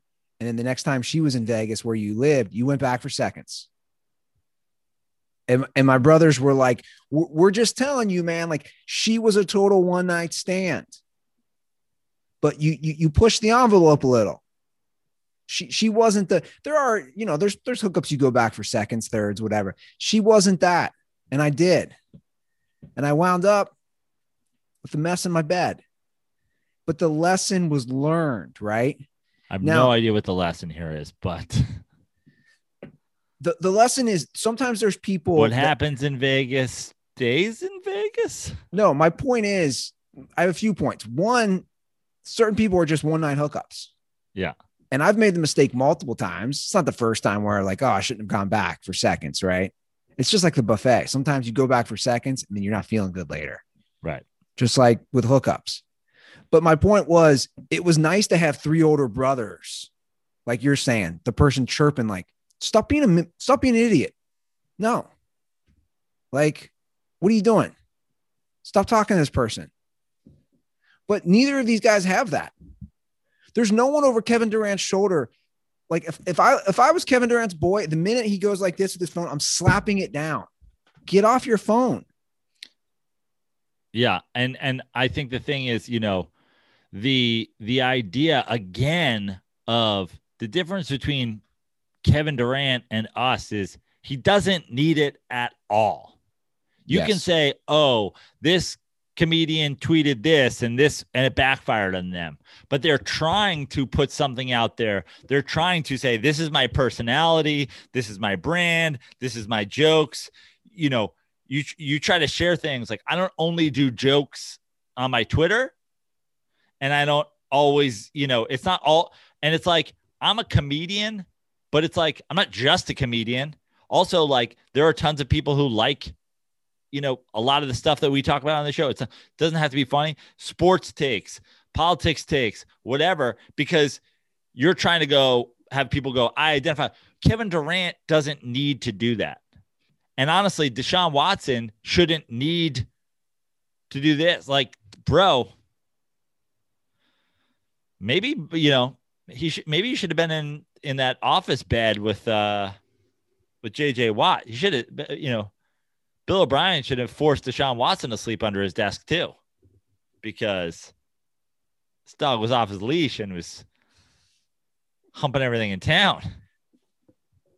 Sex is a crazy thing, though. I mean, I, I think about a lot of mistakes I've ever I, made. I'm just thinking of Deshaun Watson as Pepe Le Pew. you're not gonna you're, you're not gonna believe this, dude. It's funny you bring up Pepe Le Pew. So I'm going through, there's so much stuff at the house in storage. And my mom was a hoarder, but she she was always such a sweetheart. Like she kept she kept stuff. She worked part-time for Hallmark for years and she would get all this stuff free, like stuffed animals. Like apparently Hallmark does that. And all these like stuffed animals that'll play songs. And she just kept bags of them that were brand new to give to her grandkids, right? So I'm coming across this stuff as I'm looking for Easter stuff because uh you know, I'm going to see the kids this Sunday. And sure enough, I was like, man, the irony of finding this now. There's a Valentine's Day giant stuffed animal, Pepe Le Pew, and he sings. Wow. And I could not stop laughing. I found it two days ago and I was like, cancel, cancel, cancel. What does he sing? R. Kelly style songs? It's like a little love song. and I was like, you raping son of a bitch. you raping skunk you. Get this guy out of here. But look at Robert Kraft. I want to bring him into it because it's it's similar in a way.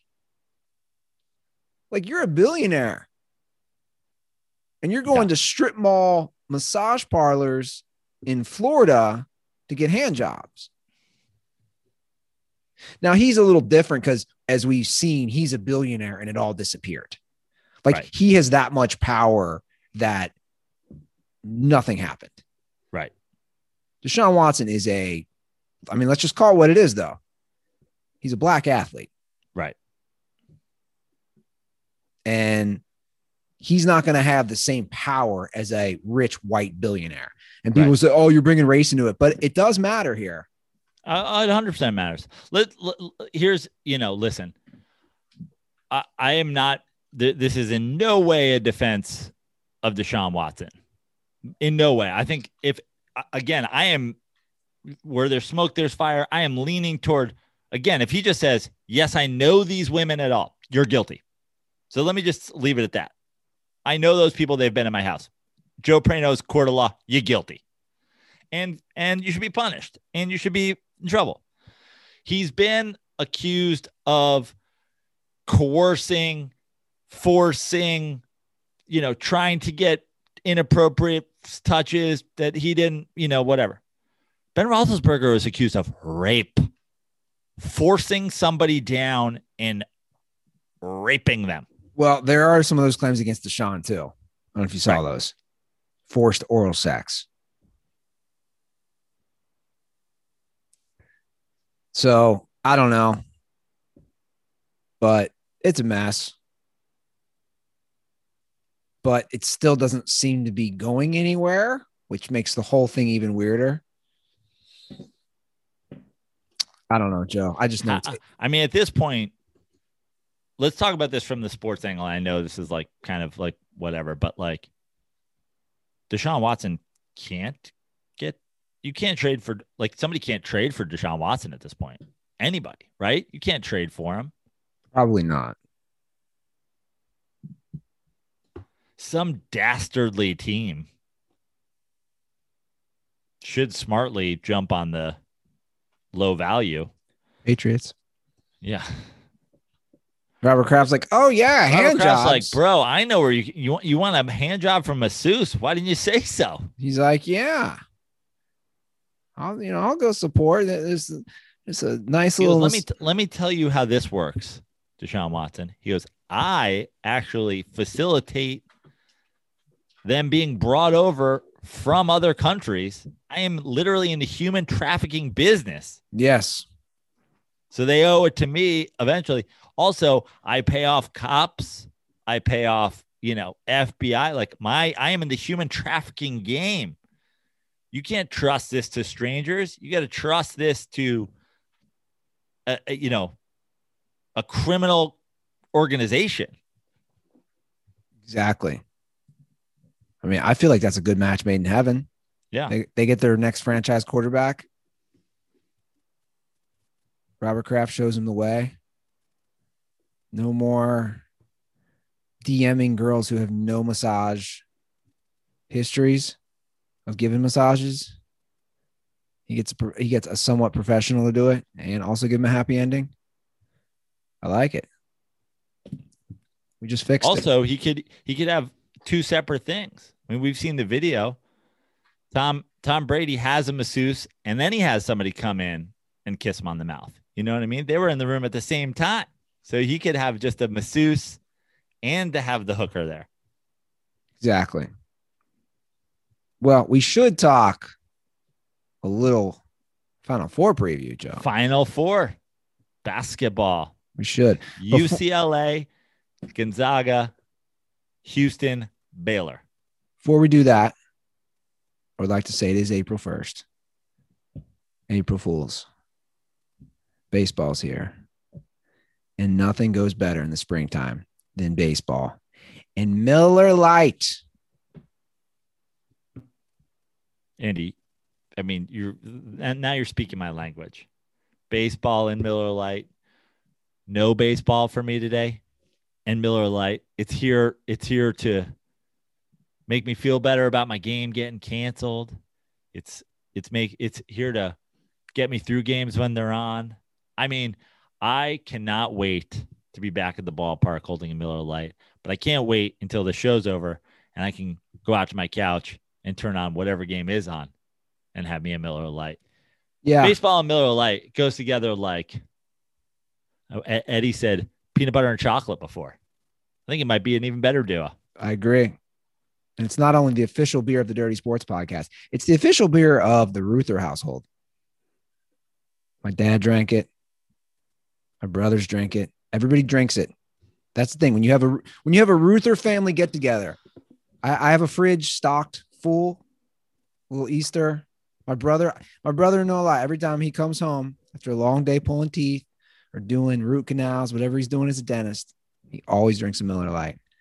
Guys, so join the Miller Lite team. If you haven't already, I, I don't know what what would you be waiting for, Joe? Like what would the no dirt balls idea. be waiting on? No, no idea. I there's there's no good excuse for this. Guys, Miller Lite, great taste with only 96 calories and 3.2 carbs.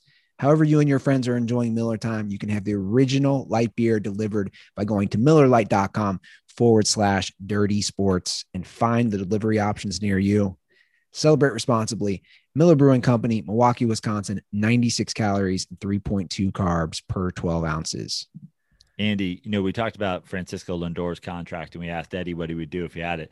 You know, the very first thing I would do, because now I'm a, you know, I'm, I'm I I have 341 million dollars. You can get a lot of phone numbers for 341 million dollars. First thing I'd do, I'd get the number of somebody very high up at Miller Lite, and I would say, "Here's my credit card number. I want Miller Lite delivered to my door every single day." Wow. Yeah, that'd be great. It'd be a nice little treat to wake up to. just to f- send me a fresh sixer every day. Well, can we just send you 30 a week? No, I want it every day. And I want an old school milkman in a Miller Lite uniform going, Good morning, Mr. Prano. Yeah, six pack is here. I'll say, Well, thank you very much. Here, that's for you. Put a little, little fiver in his pocket. Great to see you. I'll see you tomorrow. Would you like me to take your recyclables from yesterday? I would quite like that. Thank you. Man, and he talks like that. That's perfect. Yeah. Oh, I, I'd be paying for that. Gotcha. He'd be like a, you know, a Meisner trained actor. It's like not even a, uh, hello, sir. Good day to you. You know, there's a there's a Ruther dairy farm. Did you know that? I did not know that. Yeah. Why would you know that? That's a family thing. There- there's uh I think it was my my grandfather's brother. They delivered milk. We still have a few of the milk cottons and right out front of the house we'll see Ruther Dairy. Maybe that's what I should do. I'm back here. I did- get back in the dairy game. Yeah, I wonder if they still have the farm. Start delivering milk. I got a lot of time in my hands. Come on, milk, milk guy. what do you do? I'm a milk guy. Get you a little backpack so you could do a jogging milk guy. I deliver by foot. See? Get my miles in. Check my Apple Watch. So UCLA has made it all the way to the Final Four. I love it. I love it. Playing team. I've got three of I, I got three of the four uh final four correct, Andy. Shut The one- up. The one I didn't get, UCLA. You got the other three though. I did. I got the other three. Houston. I had. I actually had a seventy-five percent uh, Texas Final Four. I had Baylor, Houston, Texas, Gonzaga. Obviously, UCLA sneaks in there. I go three for four though, pretty good. I will win my bracket if Baylor wins it all, but only if uh, UCLA upsets Gonzaga. So go Bruins. Huge Bruins fan. And honestly, I'm fine with I'm fine with Bruins winning it all, but I need the Bruins to beat Shibeli's Gonzaga. It would be just so how great would it be? What do you think? Shibeli lives three miles from UCLA, He's close.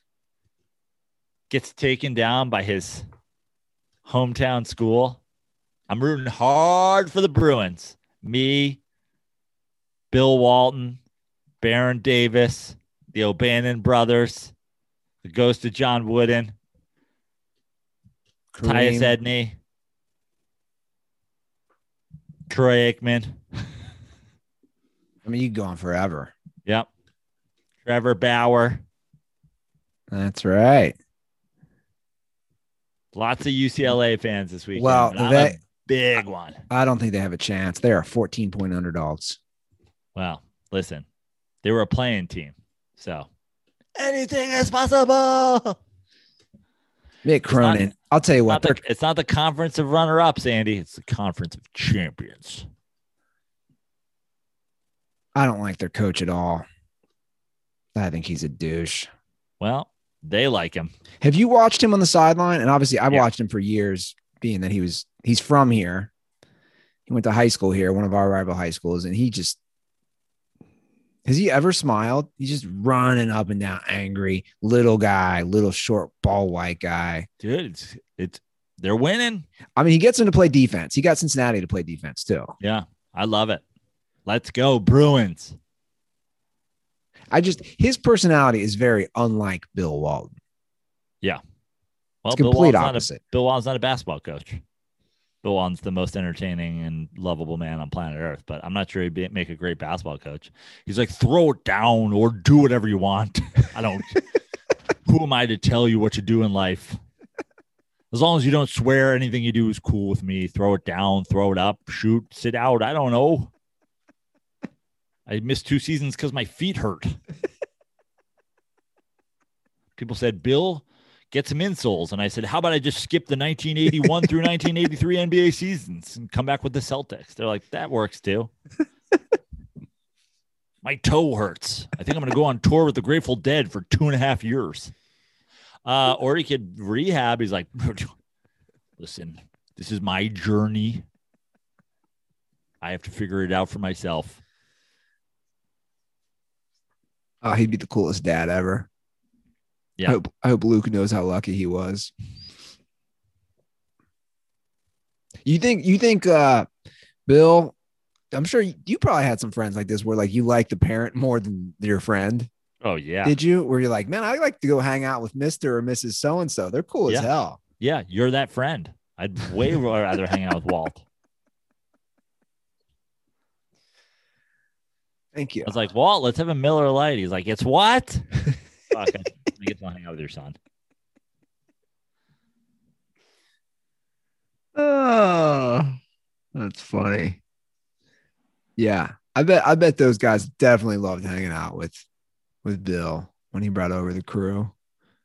Richard Jefferson. Just a seven foot tall guy walking into the kitchen. Who's making pancakes?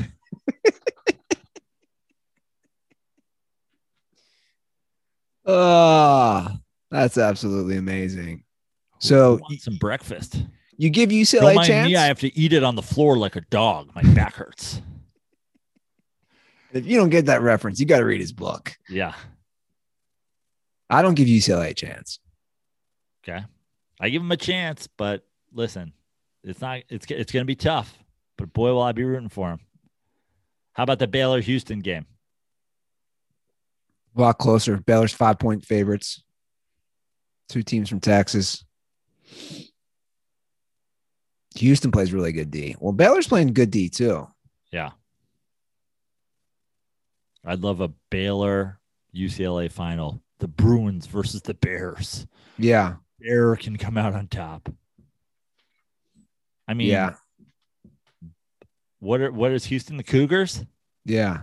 I, li- I like the resurgence, man, with the history. Yeah.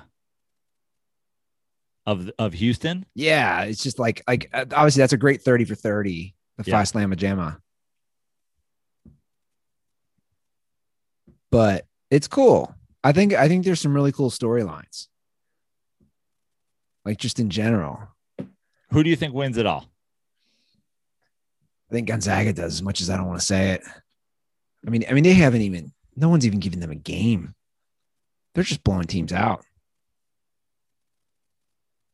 It sucks, but yeah. I think they benefit from being in that conference at this point. You think? Well, just I mean, they yeah, just they don't have to play. You know, you Yeah. don't have to go through. You're 25 and 3 or you know 28 and 0 or whatever it is and then you get the one seed and then you know what's their what's their most difficult matchup in? Creighton, a 5 seed Creighton? And they blew them out. Yeah. But a lot of these teams, because so many upsets. I believe it was. Was it Houston who had a double digit seed they played the whole tourney? Yeah. Am I correct in that? I don't know. Yeah. I'm pretty sure they have. That's what's been crazy. There's all these upsets, and then they're, you know, now at the end, you got two number one seeds. Yeah, I think Gonzaga wins it all. I think Baylor wins it all. I think they I think Baylor probably wins it over Gonzaga, but I, I need it to be UCLA. Let's go Bruins. I want a Bears Bears final. That would be fun. Bill Walton would love that. Yeah. So it's just like the time I was camping in Yosemite. I woke up and two bears were fighting over some food in the woods. I and unfortunately left out some of my oatmeal to de-thaw for the for the morning. Two bears were fighting over it. Two different kinds of bears. It was a black bear and a brown bear. I just didn't know who to root for. In the end, I was just hoping they would come to an agreement to share the oatmeal, but in the end, the brown bear prevailed. You ever seen a wild bear? I have not. That would scare the shit out of me. I'm pretty sure I was camping one time and a bear came up to our tent. We heard like we heard like a serious like we woke up in the middle of the night to like a now it could have been, you know, anything. yeah, but it it it was some you know, it was either a bear or Tony Soprano. I was outside our tent looking for food because it was I mean it was heavy breathing. when I was in Montana for my buddy's wedding like 10 years ago, we went on a hike. And I remember mid hike, I'm talking, I said to my buddies, I said, dude, this is like, we're in like full bear country. And that's not the first time been in bear country, you know, there's, they're all over, right? Like Appalachia is like close to where you grew up and all that stuff too. But I remember saying to my buddies, I go, what the fuck do we do if a bear rolls up here? We're four dudes going on a hike in the like, what do we do? Was just kind of Well- looks look at each other like, I don't know. I have a book, Bear Attacks, Their Causes and Avoidance. I can give it to you sometime. You can read up. No, I've seen you do that bit. Yeah. You know, the last time I saw you do that bit was at uh you did it at uh the wharf. What's it called? Warehouse. Oh, the warehouse? Warehouse. Yeah. Old old Joe Prano bit. Yeah. Started because Pete Pizza Star and I. This is the, the I think it was the first or the second time I ever met Pizza Star. We were at a show in a college in New Jersey, and we were sitting. They they put us in like the cafe as a green room, and there was all kinds of like library books just strewn about, so you could like read it. I was like, "Look at this! This book is called Bear Attacks: Their Causes and Avoidance." I just started thumbing through it. I'm like, "This book is fascinating," and I literally just brought it up on stage with me and started riffing out of the book because there is a page that lists all the reasons. Should should bring that back. By the way, of all the shows you've ever done, like where does where does that show rank The warehouse. as far as like awkward audience hostage takeover? Yeah, like people are eating dinner and it's like, boom, you got a comedy show now. You're gonna like it. You're gonna be stuck here whether you like it or not. It's one of the first shows that like I got regularly booked on when I was in LA. You remember LG? Oh yeah. Hello, I'm LG. That's short for LG. LG's got to have been canceled at this point. I mean, L, LG has has to have as many people, women who have been like, he touched me inappropriately as Deshaun Watson. Girls would come up, he'd do the long hug, Oh, and then he'd be like, "Hello, Joe," from like across the room. Good to see you. like, you know, he actually hit me up right before the pandemic. you want to do warehouse? He was like, "You want to do the warehouse?" He left me a voicemail like a spot has opened up. Yeah. We'll seeing if you are available to do some time tomorrow at the warehouse. Dude, that show. I, That show is crazy. The warehouse is like the warehouse is like you know, boat ship themed, and I was whenever I was on stage, it was always like there's like crates hanging from like rope on the. I'm like Barrels. die in here when like a barrel falls. Like you imagine you die like you're a you know, you're Mario and Donkey Kong.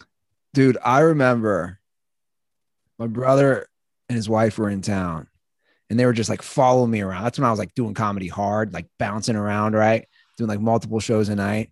And they came and my brother, will they'll never forget this. They're like, dude, you go on stage and it's like, you know, just, you know how it is up there. It's like just people eating. They don't know comedy's about to hit Yeah. them. And these women, the Haitian earthquake had just happened. And I don't know. I'm just like going on some riff and I'm making like Haitian earthquake jokes.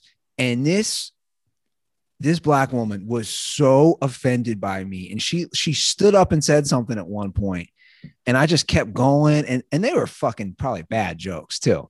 And, you know, back in the day when I would just joke just a joke, there, there's no substance to it.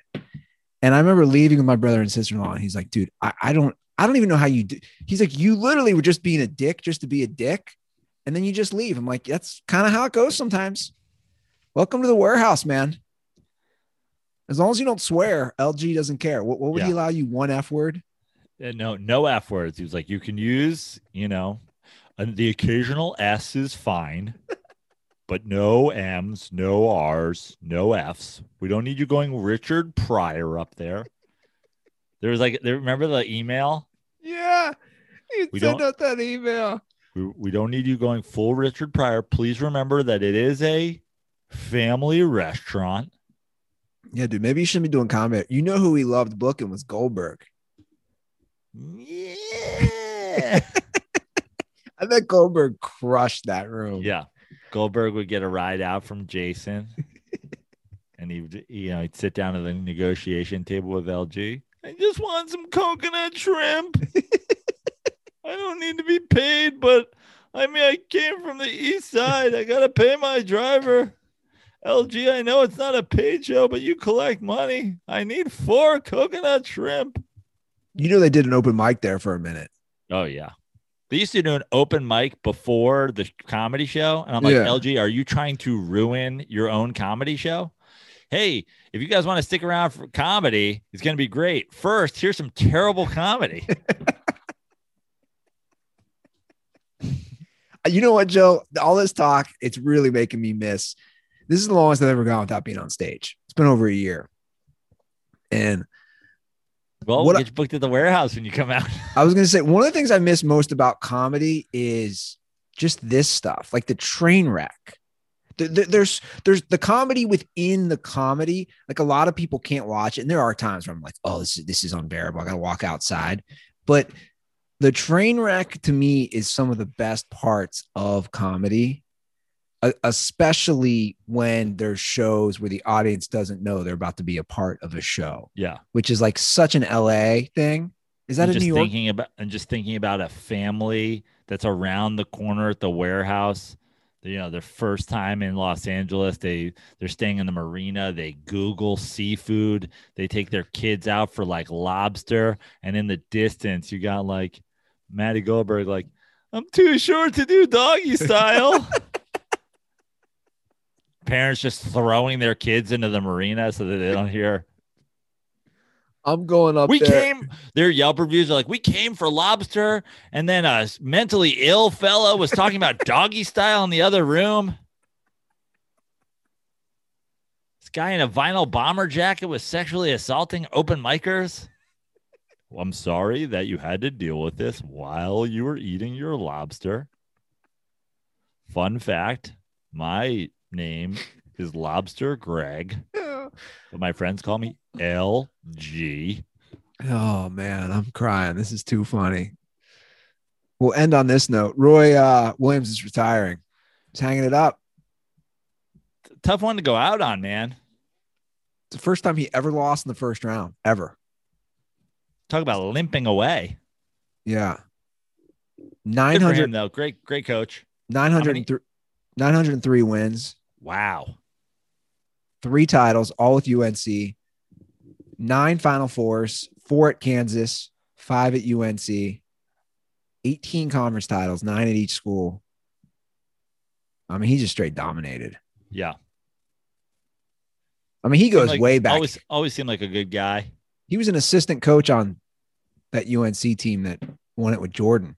Right. UNC under Dean Smith goes to Kansas, comes back.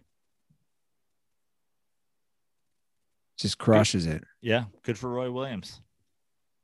Yeah. He's fourth all time in wins. Crazy.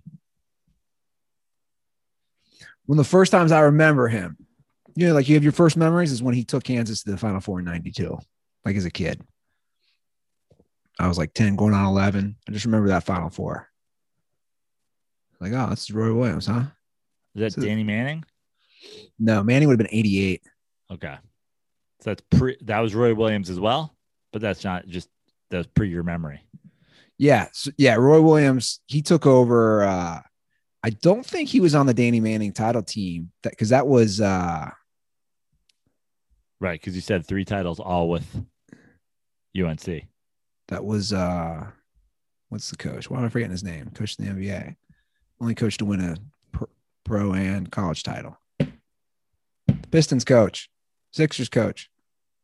Larry Brown? Yeah, Larry Brown. Wow. Okay. Did you know that?